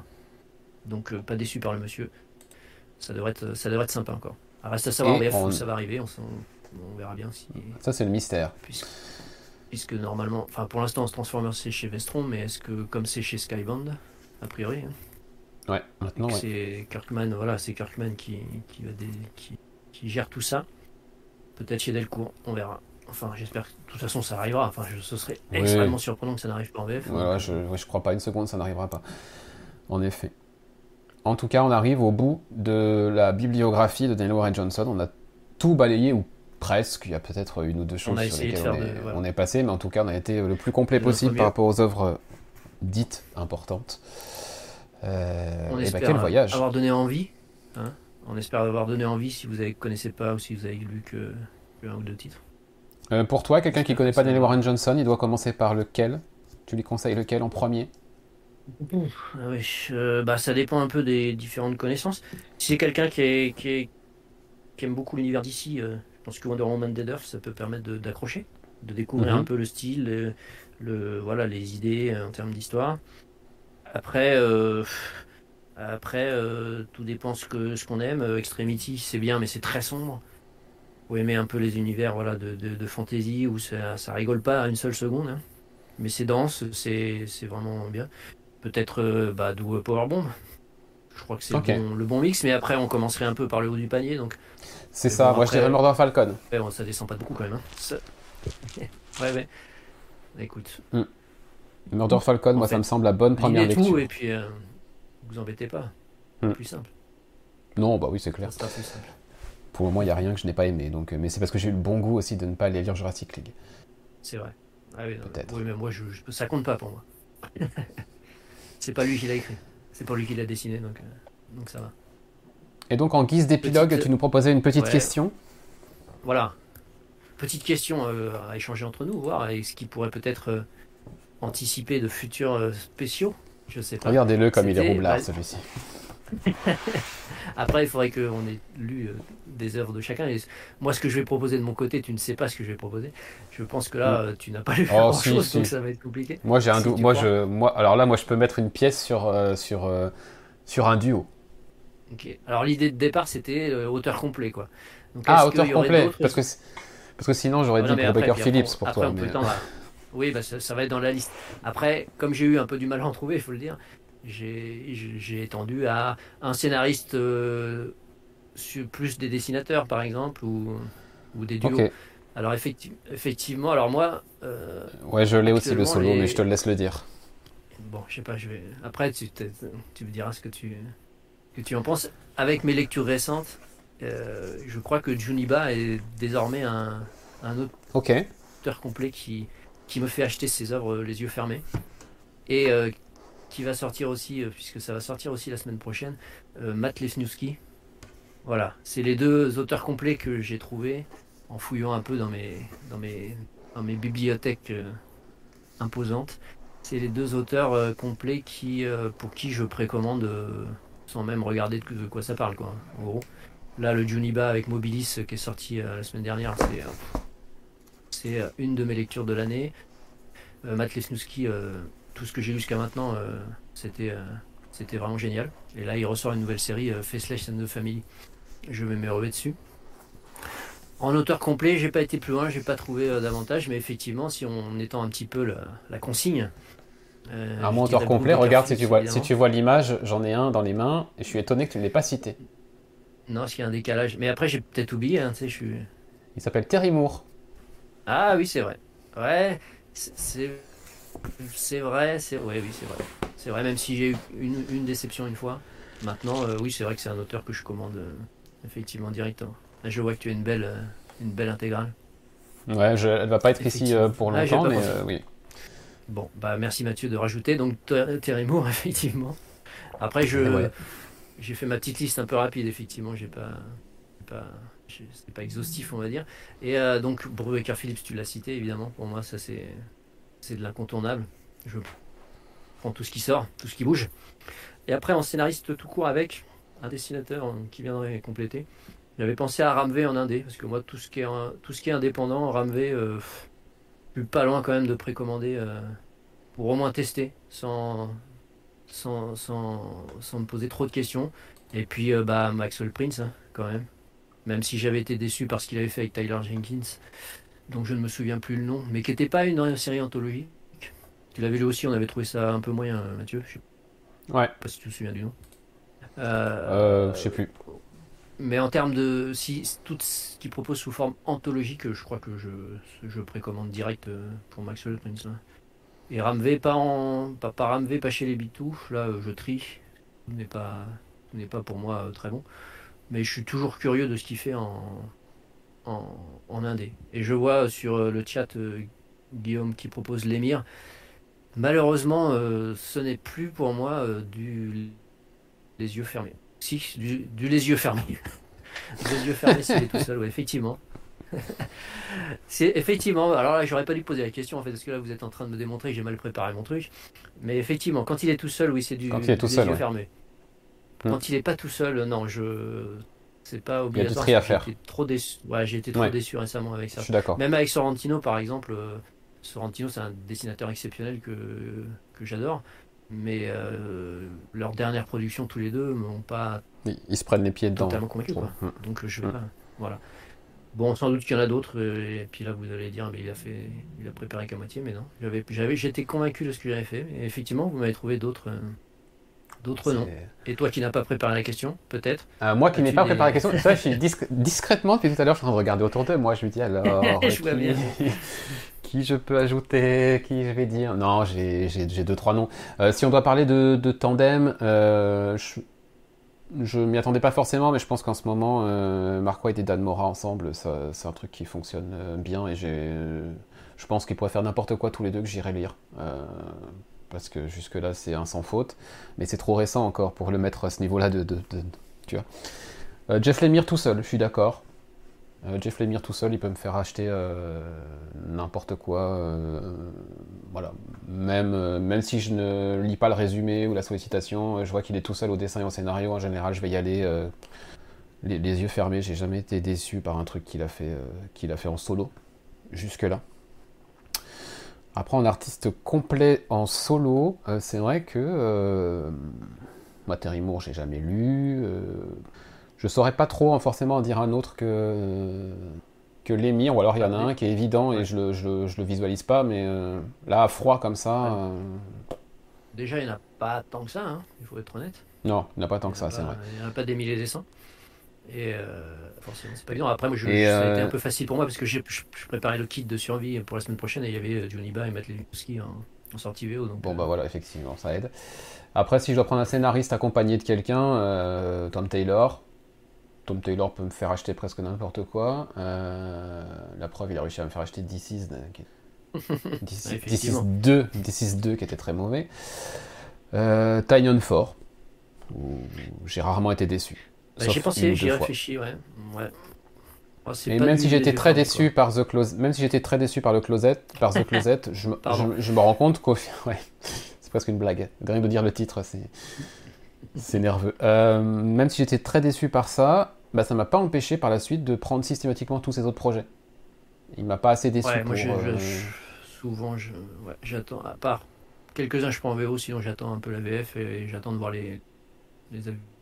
C'est un peu et il y a deux scénaristes pour lesquels je prends tout, mais qui sont encore au début de leur carrière, euh, et voilà, qui ont sans doute une longue carrière devant eux. Euh, je pense à... Et j'ai oublié son nom. Oh là là. Euh, Zach Kaplan. Zach Kaplan, je, je ouais. vois un truc de lui, je le prends. Et euh, évidemment, Ted Brambal, voilà. Mais c'est encore trop tôt pour dire euh, que, ça va être, que ça va être des personnes que je vais continuer à suivre et acheter ouais. tout systématiquement. Voilà. voilà pour une réponse un peu euh, improvisée. Ça nous donne quelques idées. Oui. Pour euh, de futurs spéciaux. oui, oui. oui euh, on va bien arriver à trouver ça. On arrivera à trouver des sujets. Et eh bien voilà, euh, voilà qui conclut ce, ce spécial Daniel Warren Johnson, à moins que tu n'aies quelque chose à rajouter. Non, c'est bien, très bien. Alors on est à la fin de ma tasse de café, on est à la fin de ce podcast, c'est formidable. Euh, on espère qu'effectivement ça aura donné envie d'aller lire du Daniel Warren Johnson, parce que le meilleur moyen d'être convaincu, c'est quand même d'aller ouvrir un bouquin qu'il a écrit et dessiné. Euh, on vous donne rendez-vous le mois prochain pour euh, les reviews de novembre. Ça sera sans doute la deuxième semaine de novembre, si j'ai bien suivi. Oui. Euh, on vous fera les reviews oui, oui. de nos lectures euh, d'octobre. Un prochain spécial, euh, ben, prochainement. Hein, euh, c'est quelque chose d'assez irrégulier, exceptionnel, donc euh, on ne s'engage pas sur un délai ou sur quoi que ce soit.